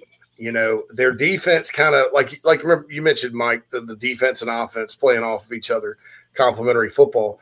Uh, when I've watched them this year, the better their offenses were going up and down the field scored, and then the defense kind of feeds off of that. They play really well with the lead. Um, the one game they got behind in Georgia, they did not handle that well. Uh, and then the Pitt game was close. Uh, Florida was a close game and a close win for them, but it was the Gators were down 17 and they came back and you know cut it to five at the end. Uh, so when ten, I, I, kind of just watching Tennessee this year, I was like, they've not faced adversity like this. You know, uh, even the Bama game, uh, they got up big. Bama comes back, takes the lead, and then they came. But South Carolina, you know, kind of took control momentum wise, and to beat a momentum team, you know, that's one way to do it. You just out momentum them. you, uh, you punch them back. Think, yeah, and, and, I think Clemson's a momentum team in a different way. I, you know, we've like I said, watched a lot of Clemson football. How many times are you sitting there? They're kind of in a sloppy back and forth game against whoever's on their schedule, and then the other team throws a pick six. And then all of a sudden, next thing you know, they force a punt and then they get a big punt return. And the next thing you know, they're throwing a touchdown. And then the next thing you know, it's 20, 21 7 and then yeah. they, and they're tough to come back on you know when, when that kind of thing happens. So I, I think momentum is going to be important on both sides of the ball saturday. And we're going to get into the defense a little bit uh, after these uh, compared to the you know matching up with the clemson offense. Uh, for the last 30 minutes it's kind of sad going away this week early for thanksgiving. And uh, put this up by Craig. he says i want to wish all you guys a happy thanksgiving. It's been good to get to know you guys on here and to jc phil jb and mike Thank you, Krager. Krager's one of the number one. He's one of our number one fans here. Crazy so, genuine. Uh, and, so somebody somebody had a re- knowledgeable. Somebody had a request for Goldwater, and then says he's probably a dog and duck. More than likely. Mike's and, not far from there. You can go find him. The dog and duck. That sounds delicious. All right. We'll be back after these messages to wrap things up here on Inside the Gamecocks, the show presented by Express Sunrooms of Columbia after these messages. If you're looking to sell or buy multifamily property right here in South Carolina, the Bergeson team of Remax at the Lake can help you get to closing fast and easy. Adam and Derek Bergeson both are very proud Gamecocks and are more than happy to assist you with any of your commercial real estate needs all across the state. You can email Adam at abergeson at remax.net. That's A B E R G E S O N at remax.net to get your next deal underway. The Burgesson team, proud sponsors of Inside the Gamecocks. Attention golf attention golfers of all ages and skill sets. Former Gamecock golfer Meredith Taylor will be a full-time golf instructor in the Midlands of South Carolina very, very soon. You want to take advantage of this opportunity. If you're like me and you got to get a whole lot better at golf, or even if you're looking to refine your swing, Meredith is the person you need to go to. She's competing in her final USGA Mid Amateur tournament this summer before going full time into teaching and coaching individuals. If you're in South Carolina, Meredith will be conducting in person golf lessons at the Country Club of Lexington. Half hour, hour on course. She'll play 9 or 18 with you. If you're out of state, though, this is really exciting. She'll be conducting virtual lessons. You can send in your swing for her expert analysis. Also, in November, she'll launch an online course with video instruction for all ages and skill levels. Meredith has 20 plus years of knowledge, former SEC golfer, all of that. So contact her on Twitter at Mer Taylor, at M E R T A Y L O R, or go to McKellarEnterprises.org. McKellar spelled M C K E L L A R Enterprises.org. Her email's on the website, so you can connect with her for any other questions. Go get your golf game in order. Take advantage of Meredith Taylor and her services. Family vacations, a new car, a new boat, all cost money, but you don't necessarily have to make more to afford any of that if you can save cash that's flying out the window now. iHelp Consulting can help you finally get the kids to Disney World, upgrade the minivan, or drop that new boat in the water next summer. Let Daniel and iHelp Consulting consult with you. No fees, just savings. You pay them a percentage of those savings. Save on essential services, credit card fees, you name it, let them find it. These folks are incredible. iHelpConsulting.com. How can I help you? Hey, folks, JC here. I've told you about Nana's Porch over and over again. They sponsor our chat box on the show. Uh, don't take my word for it, though. I wanted you to hear from Gamecock pitcher Noah Hall about our sponsor, Nana's Porch. nanasporch.com. Go there, food truck, catering, whatever you need. Uh, take it away, Noah. What's up, Gamecock fans? This is Pitcher Noah Hall. If you want some delicious food for your event, I suggest visiting nanasporch.com today to find out what they all have to offer. It's really good Southern cuisine based out of Charlotte, my hometown. I hope you guys go check it out. Go Cox and go Nanas. Hey, man, are you sick and tired of your business computer guy? Yes, he takes forever to call me back and doesn't always respond to the requests. Yeah, same here. I'm paying him good money. I constantly have issues, and I'm worried he's not backing up my network and securing it properly. Oh, I feel that, man. My head hurts, but I have a good lead on a good idea. I'm calling your boy Matthew Odom today from Heritage Digital. Heritage Digital is an IT firm that specializes in making sure your IT network runs like a dream. If you have one or 500 employees, it doesn't matter. They do it all for one monthly fee and have clients from South Carolina all the way to California. Yeah, I heard that monthly fee's low too. So I don't know why I didn't even think of that. Uh, do you have 843 699 1001 is Matt's contact number? Yeah, man, I sure do that. Or you can go to heritagedigital.com. Man, I hear they do a no cost assessment. Boy, this will help me. Yeah, I bet. I'm getting on that and encouraging everyone else to do the same. Heritage Digital, 843-699-1001 or heritagedigital.com, a proud sponsor of Inside the Gamecocks, the show. This is Braylen Wimmer, South Carolina Gamecock Baseball, and you are listening to Inside the Gamecocks, the show with JC and Phil. Go Cox.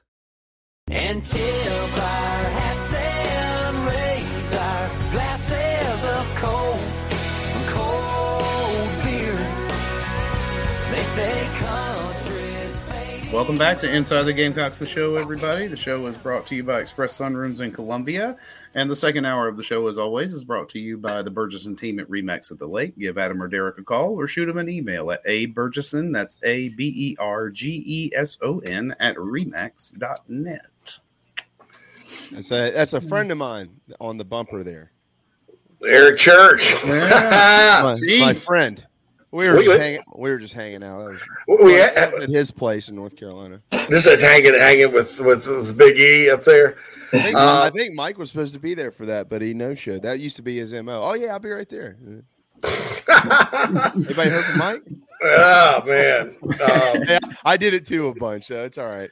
Yeah, we're trying to get everything in today. Like uh, Phil's computer decided it wanted to update this morning, so we had to start it from his phone, and uh, so we didn't get the the big uh, game day intro in at the beginning. So we got it at the beginning of the second hour. Then just just that- run this thing till two o'clock. to- What the hell y'all in a hurry for? yeah, yeah, what are we I've doing? got uh, I've got a I've got a honeydew list a mile long to get ready for Thanksgiving. Oh, jeez. um, You're not even married yet, man. I know. You've really screwed up.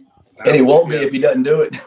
yeah, Right, yeah, that's You right. gotta- yeah, it's a contingent Yeah, upon. make, make, make sure I stay in the good graces. By the way, uh, we uh, well, I can't speak for Mike. He might feel differently, but had a blast with your brother on Saturday. Cam, yeah. What a great guy, man. What a great guy, and his buddies were really cool. Even the Tennessee guy was a super guy, and I Yeah. felt bad for him after the game. But um, great, great, great dude. Great. Dude. Yeah, I'm a little sorry for him. Yeah. my, my brother Cameron, uh, I actually Carolina Rise, he co-owns that with me, and uh, big Gamecock fan doesn't always get to go to games, but uh, got some tickets, and uh, Mike and JB were glad, awesome enough to let him hang out. You know, No, So that's that was- Mike. that was Hey, cool. No, the Flint family pays. The Flint family, I just, I just go over there and hang out. Yeah, we had a blast. I once, I once asked Michael if I could stay at the condo for two weeks, and four months later, I was still there. Ever since then, I'm not really allowed to Jeez, jeez. Yeah, I'm, I'm actually uh the missus and I are, are thinking about looking into buying one over there at Stadium Village Loft. So that'd be we'd all we'd all be neighbors. Yeah. Be neighbors, be neighborly. Michael, weren't there one or two for sale? I think there's a couple. For Yeah, sale. I- I know looked some up. Yeah, the price isn't all that bad either, but I'm I'm kind of looking uh we are kind of looking into it. It'd be a nice little home home base back in South Carolina. Hey, before we switch to defense, can I can I just I gotta say this again. This is the third time Okay. this week I've said it publicly. I gotta say this again. I, I and I have been doing my research just to make sure I'm backing up my claim for this, but this is just my feel. Saturday night was the single greatest performance in the history of Gamecock football by a quarterback. Never seen anything like it. Uh, at least in my 30 plus years of watching Carolina football, I've never, ever, ever, ever seen anything like what Spencer Rattler did. No, it felt like it watching it too. It was like this is I mean, a very name- special name one- night. Name one better. There's name one better in, in a game like that. I mean, Gar- Garcia's was great, but it, sorry, Stephen, it was not that. No, You yeah, you put up a performance that you would expect from you know an FCS opponent. Yeah. against the number five team in the nation. You know what? I, and I meant to mention this to y'all too. I don't. A lot of people keep asking the question of how does the atmosphere compare to this and that and yada yada. And there's there's there's quite a few that always come to mind for me in my t- tenure. We don't need to get into that because we'll take up the the final 20 minutes of the show with it. But I will say this: I my comparison for the game and how it all unfolded, the atmosphere, which was again fantastic, and then kind of like what was on the line. Although the comparing game was much sooner or earlier in the season. I compared it to 2000 Georgia when they picked Quincy Carter five times because going into that game, uh, Carolina had ended the 21 game losing streak. They beat New Mexico State in week one. We were all there. We watched everybody rush the field. And then here come the Mighty Dogs, you know, ranked ninth in the country. And, um, you know, they were a team that year that was kind of a whisper for a national championship. Of course, they hadn't won one in, at that point in time, 20 years. And so, uh, and then you had Quincy Carter, who was a leading Heisman candidate coming into the season and then coming into that game. And then they picked him five times. Dennis Quinn, I know, got two of them. And, um, and, and it all fell apart from there and they rushed the field again. And it just re- really reminded me of that night because nobody, nobody felt like they had a chance going into that Georgia game in 2000. And nobody felt like they had a chance going into the Tennessee game here in 2022. Um, outcomes the same, but for different reasons, defense versus offense. But but it just felt really similar to that night 22 years ago.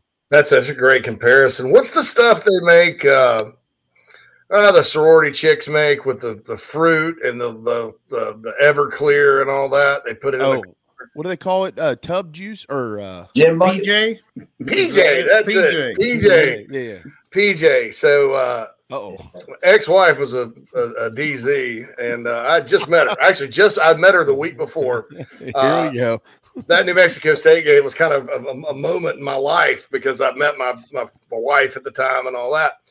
Um, so they were they're Delta Zeta, and so we tailgated with them, and they made a big thing of PJ. And uh, of course, I couldn't, I, I could not drink any kind of grain alcohol like that. Now I'd die, but uh, but I had a quite a few of those, and uh, and I, I met my future father-in-law, Tom, who I talked about earlier in the show.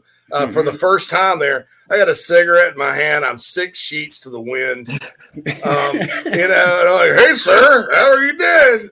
How you doing? And he told the story at my wedding. It's like, at that moment, I knew he'd be my future son-in-law. Uh, He got up and said that. I was like, man, I was, I was, ha- I was so bad off that day because it was like 99 degrees, big game, everybody's hot. I didn't even go out afterward to celebrate. I went home and went to bed, literally, literally, because of that tasty, delicious uh, stuff you put in the daggum PJ, PJ. Uh, that's it, PJ. Oh, whew, geez, God bless. I'll never. Mike, were you up there for that game? That was you. You were. You were were you on? You were you were still at Wando? No, you were right? a senior. You were senior at Wando. Yeah. Yeah. Might have been No. No, But that- that- it was 2000. You were that senior, right? 2000 year was fun. That was a fun, fun start. And a buddy, me and a buddy of mine actually went to the Alabama game. They lost that year and uh, in Tuscaloosa, and we went to the Outback Bowl. I mean, that was just a really fun year, uh, I thought. But yeah, you're right because it was, you know, it's just like one of those things where it was unexpected, but there was just some kind of, I, I guess, the, the team believed. And uh, I think that's what's important, you know, uh, in a game, and that can make a difference. And hopefully, hopefully they believe this weekend Yeah. uh, because that's tough. Uh, it, it, and like I said earlier, guys, I think it's tough to get up week after week for, especially after a game like that where you're the talk talk of college football. But I think that's life as a South Carolina Gamecock football player, or a, or, or the South Carolina Gamecocks program. I mean, you you you you've got Clemson every year. You're in the SEC. You're not going to get a lot of breaks. I mean, you're going to have to get up week after week after week. That's just life in this league and life with a rival that's at the level Clemson's at right now. Have we ever? I, I don't think we have. Have we ever beaten consecutive top 10 teams? May, maybe. Let me think. No. MJ. um, represent MJ. Yeah, what's up? Well, they, they had a shot. See, they had a shot in 2012, but they Hey, lost to MJ, LSU. Tell them the story about when Garcia threw the football and hit you in the head. hey, it's about family here on uh, Inside Yeah, the it Gamecocks show. I thought Um, broke his nose, Mike. He threw that off the top deck of your condo. I just um I don't know. You know, I, I, I'm I trying to know. think consecutive top ten teams and wins. Yeah, uh, it's kind I of mean, hard for me to. It happened. It happened under Spurrier, I would assume, or back in the '80s. Because I, I I know they've been consecutive ranked teams. Like back in 01, they beat Georgia and Mississippi State back to back. Uh, shoot, I just can't. I can't remember. I can't remember uh, uh, if they have beaten consecutive top ten teams or not. I'm sure I'm missing something though. I'm just trying I'm trying to replay the schedule uh, in my head there. But yeah, I think um, you know you, you go, go shoot your shot. Yeah, they had a shot in 2019 as well because they and they beat Florida. Georgia, but they lost to Florida at home. Florida game. Yeah, so that was that was the last opportunity I think they've had to do this. Holding and false start. Ah, don't worry about it. Let him go. Yeah, it's like, uh, oh, yeah, that was that was one of the worst. Co- that that rivaled the Dondrial Pinkins Phantom safety at Ole Miss in 03. Dude, where that was the Florida game in 2018 and 2019 bent Will Muschamp over, and you know what I'm saying. I mean, Yeah, those two were excruciating. I think he used the word excruciating after the loss at the Swamp. Uh, so that was the deal there. Well, defensively, man, you know, Clemson, they kind of are what they are. Uh, they have good players. Uh, I think, you know, their receiving core is not elite, but it's good enough. Antonio Williams is a heck of a player. They've got uh, Collins. They've got, uh, you know, the other Adam Randall. They got some tight ends. They throw to their backs. Uh, I think Will Shipley is the straw that stirs the drink, and they also run DJ quite a bit this year. So you got a little Arkansas uh, in there with the bigger plus size quarterback running. Of course, Hooker's a pretty big uh, guy at quarterback as well. Uh, how do you think South Carolina's defense needs to attack the Tigers? I t- you know, JC, I'll tell you, I, I was I was so impressed with with our secondary. Um, very impressed with how Clayton White called that game. The chances and the shots that he took, that that's what we had to do to win the game. And I tell you, our secondary back there deserves a lot of credit. Um, deserves a whole lot of credit by the way they played. I think, you know, that last drive of the second half, guys were worn out. That was probably the majority of where a lot of Cam Smith's, uh, you know, catches uh, came from. But I tell you, the way that those guys stepped up in the secondary with playing a lot of man coverage was impressive. And I think what Clayton White did, I really like seeing him get creative up front with dropping some ends, uh, you know, dropping some of the defensive ends and getting them in those passing lanes. You know, we were real close. I think Gilbert between Gilbert Edmond, Jordan Burch, you know, but you know, getting some balls, tipping some balls, and just getting creative up front with different stunts and and twists. But I tell you, one of the one of the most impressive things was the way that we really rushed. We were very controlled in in, in what we did. Um, with what these big play offenses can do that like to throw the ball and sling it around all over the park and go really fast, they gash you with the run because up front you're so tired and you could see our guys up front like that. You just kind of you don't fire off the ball. You're just kind of there trying to stop the run if it comes. Um, but our guys did a really good job stopping the run, and that's where that's where you know Tennessee and Clemson can really gash you is when you're playing a lot of man like that. Um, you know, you're they're slinging it all over the field. They're starting to have some, starting to get some momentum, starting to make some plays. You get, you know, eight, eight, ten plays in, they just gash you with the run. And I think that was very important in what we were able to do against Tennessee on Saturday night was stop the run per se, you know, and not give up those big gash uh, chunk plays, um, specifically on you know second long, third and long, uh, was huge.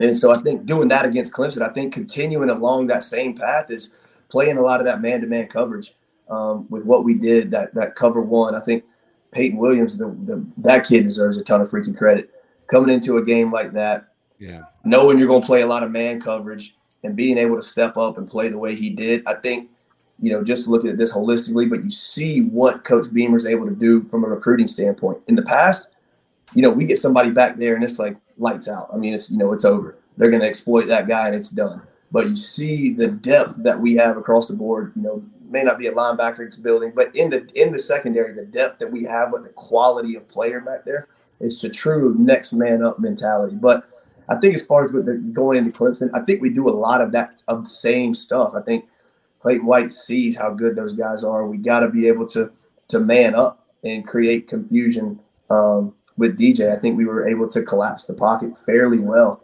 um, and kind of make Hooker a little bit uneasy or a little on edge to where he couldn't get to that second or third read.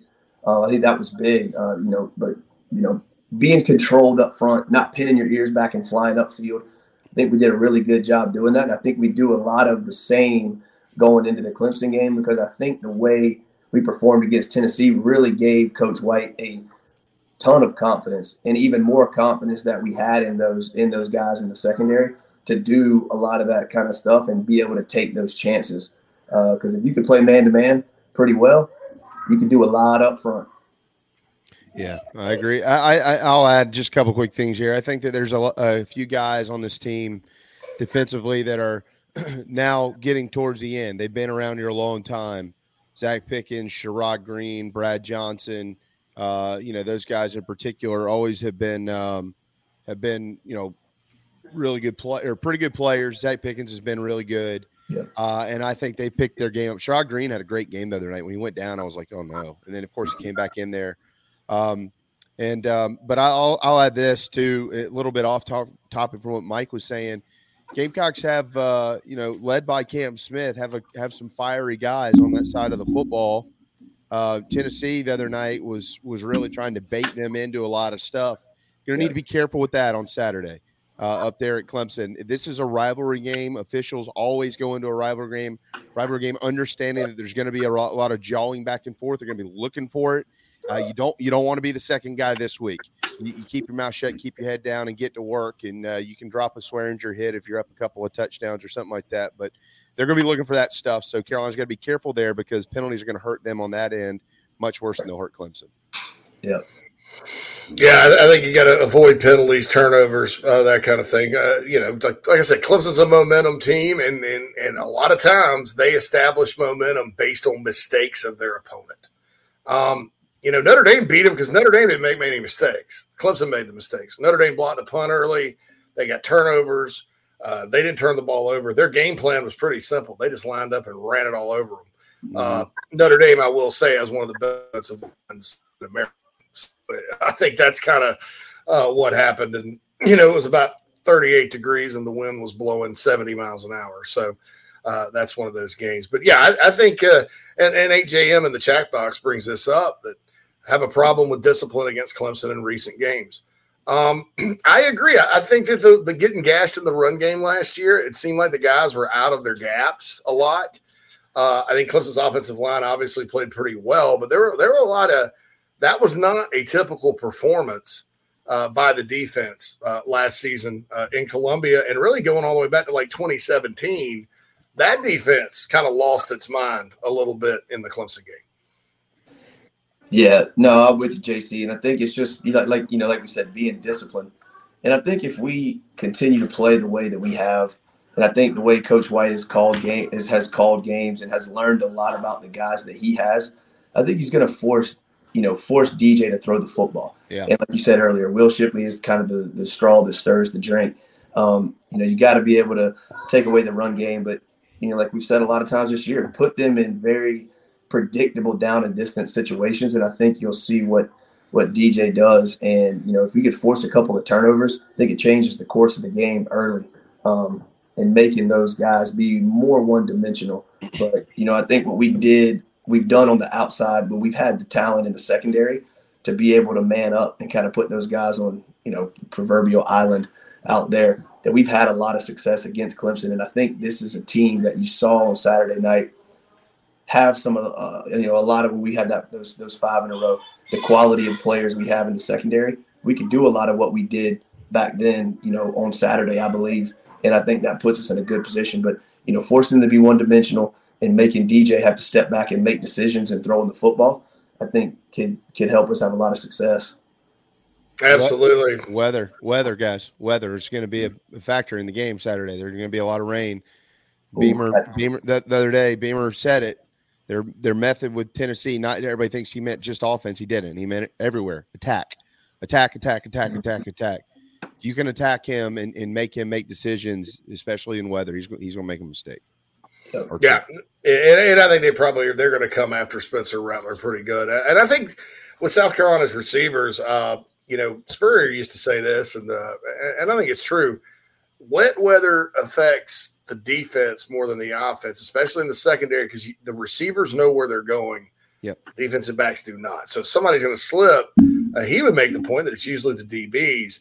He said what would ground his offense weather-wise was wind because of the balls and the accuracy and all that. Um, so that, that I thought that was pretty interesting. I, I, uh, you know, a wet field. Who knows what'll happen up there? I mean, that's uh, you throw that in there. All right. Any final predictions? Uh, I'll go uh, start with you, JB. Uh, you want to give? Yeah? I, I just think the first quarter is going to be crucial once again. Generally, if Carolina's leading or tied at, at, after uh, the first quarter, they win. If they're behind, they're generally behind big and they lose. So, I mean, I think the first 15 minutes on Saturday night is going to tell you a lot about the trajectory of the football game. Not saying that that'll mean you need to necessarily turn the TV off if it's not going well, uh, but generally that's kind of how it unfolds. And I just hope that they can kind of continue to feel themselves, if that makes sense. Like they're they're they're pretty confident right now, and I think Spencer Rattler got all the throws in the other night that he needed to get in to realize, damn, I can still do this. Is about as good as anybody in college football can, man. And I'm serious. There's a reason why everybody wanted him. He can make every throw out there, uh, and so you know if he if he's still feeling that good, you know that's going to be able to overcome a couple of things Clemson's probably going to do defensively. Um, so we'll kind of see on that on that end, but um, it kind of goes back to what we've been saying all year. You know, stop the run or slow it as much as you can. At least be able to sh- run the football, then you got a pretty good chance to win at South Carolina.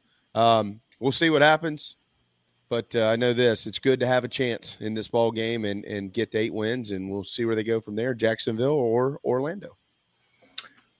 Yeah, I'm with. I mean, I, you know, I think you're going to learn a lot about this team early, and I think adversity, how do, how they handle adversity um, early in this game. You know, you look back at what Tennessee did from a special team standpoint, not kicking the ball to Xavier Legette.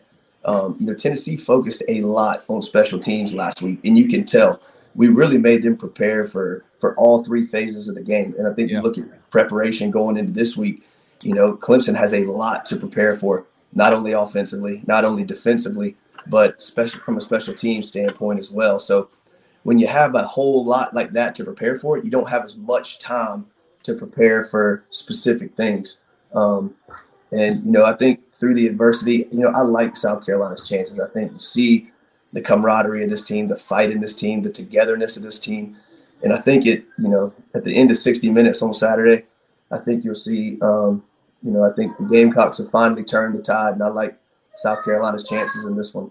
And I think we score some points. I think we, I think we come out with a W, and I think you learn a lot about this program. And this is kind of that game changing. This is that moment for Shane Beamer, um, and I really think this is it coming off this game and continuing to build on the momentum, but learning how to learning how to deal with success, which is what, what something we haven't been able to do around here in a little while. And I think Beamer is the guy for that. And I think this is that moment that you kind of see what Beamer's building. All right, guys. Mm-hmm. Thank you so much, man. This was epic. It was a great way to end. Man, it's the been week. great. Happy Thanksgiving to both of you Yeah. and your families, and uh, All of you as well. hopefully we're talking, uh, you know, about a, a win next week and uh, and all Yeah. that good stuff, and uh, should be a, another great bunch of shows after the holiday. Thanks, yeah, guys. Yeah, it Hey, should be a enjoy it. Happy blast. Thanksgiving, guys. Happy Thanksgiving to all of you. Mike, Saturday Night Live specials at nine. It'll be over at eleven. I'll call you about eleven oh one. Sounds good. Go Cox. See ya. All Happy right, Jamie, Jamie Bradford, Michael Flint, doing a, a double, a double uh, guest today. Uh, certainly appreciate it, and happy Thanksgiving, Kells. See you Happy- in there, Kel. What's up? That's my sister, y'all. Say hey Ha- to Kel. Happy Thanksgiving to all you in the Nana's Porch chat box and all of our listeners that listen um, on podcast and everything else. Boy, we've had a huge audience this week. Uh, you know, I, I- said a while back, I was like, we're, you know, because I'm the type I'll just keep. Heck, I'd do a show on Thanksgiving Day, uh, once upon a time. But uh, I said when we started this, we, we have to take holiday breaks that make sense. You know, uh, just so people don't, you know, we're not sitting there on, you know, working one Christmas and the next Christmas you're like, well, where the hell's the show? You know, uh, so we're going to stick to that schedule, but you know, wanted to end the week with uh, JB and Flint uh, and all of you, and, and certainly, uh, you know, folks, enjoy the time with your family. Uh, I started thinking the other day, this is my fourth Thanksgiving with Nat. I'm flies. Wow, you know, the, four, the, man, you're right. Also, think about that, man. Uh, it's only you know, and so enjoy the time with those you love. Uh, hug a Gamecock fan this weekend. Uh, if you have Clemson family, just don't say anything. Just, just, just talk later. yeah, afterward. Right. I, I, wouldn't even acknowledge them, uh, you know, th- this time around, and just kind of see where your team uh, is at when they go up there on Saturday. For Phil Molnax, JC Shurburtt, again, wishing all of you a happy Thanksgiving. This has been Inside the Gamecocks, the show. We'll talk to you Monday, and hopefully it's Victory Monday 4.0.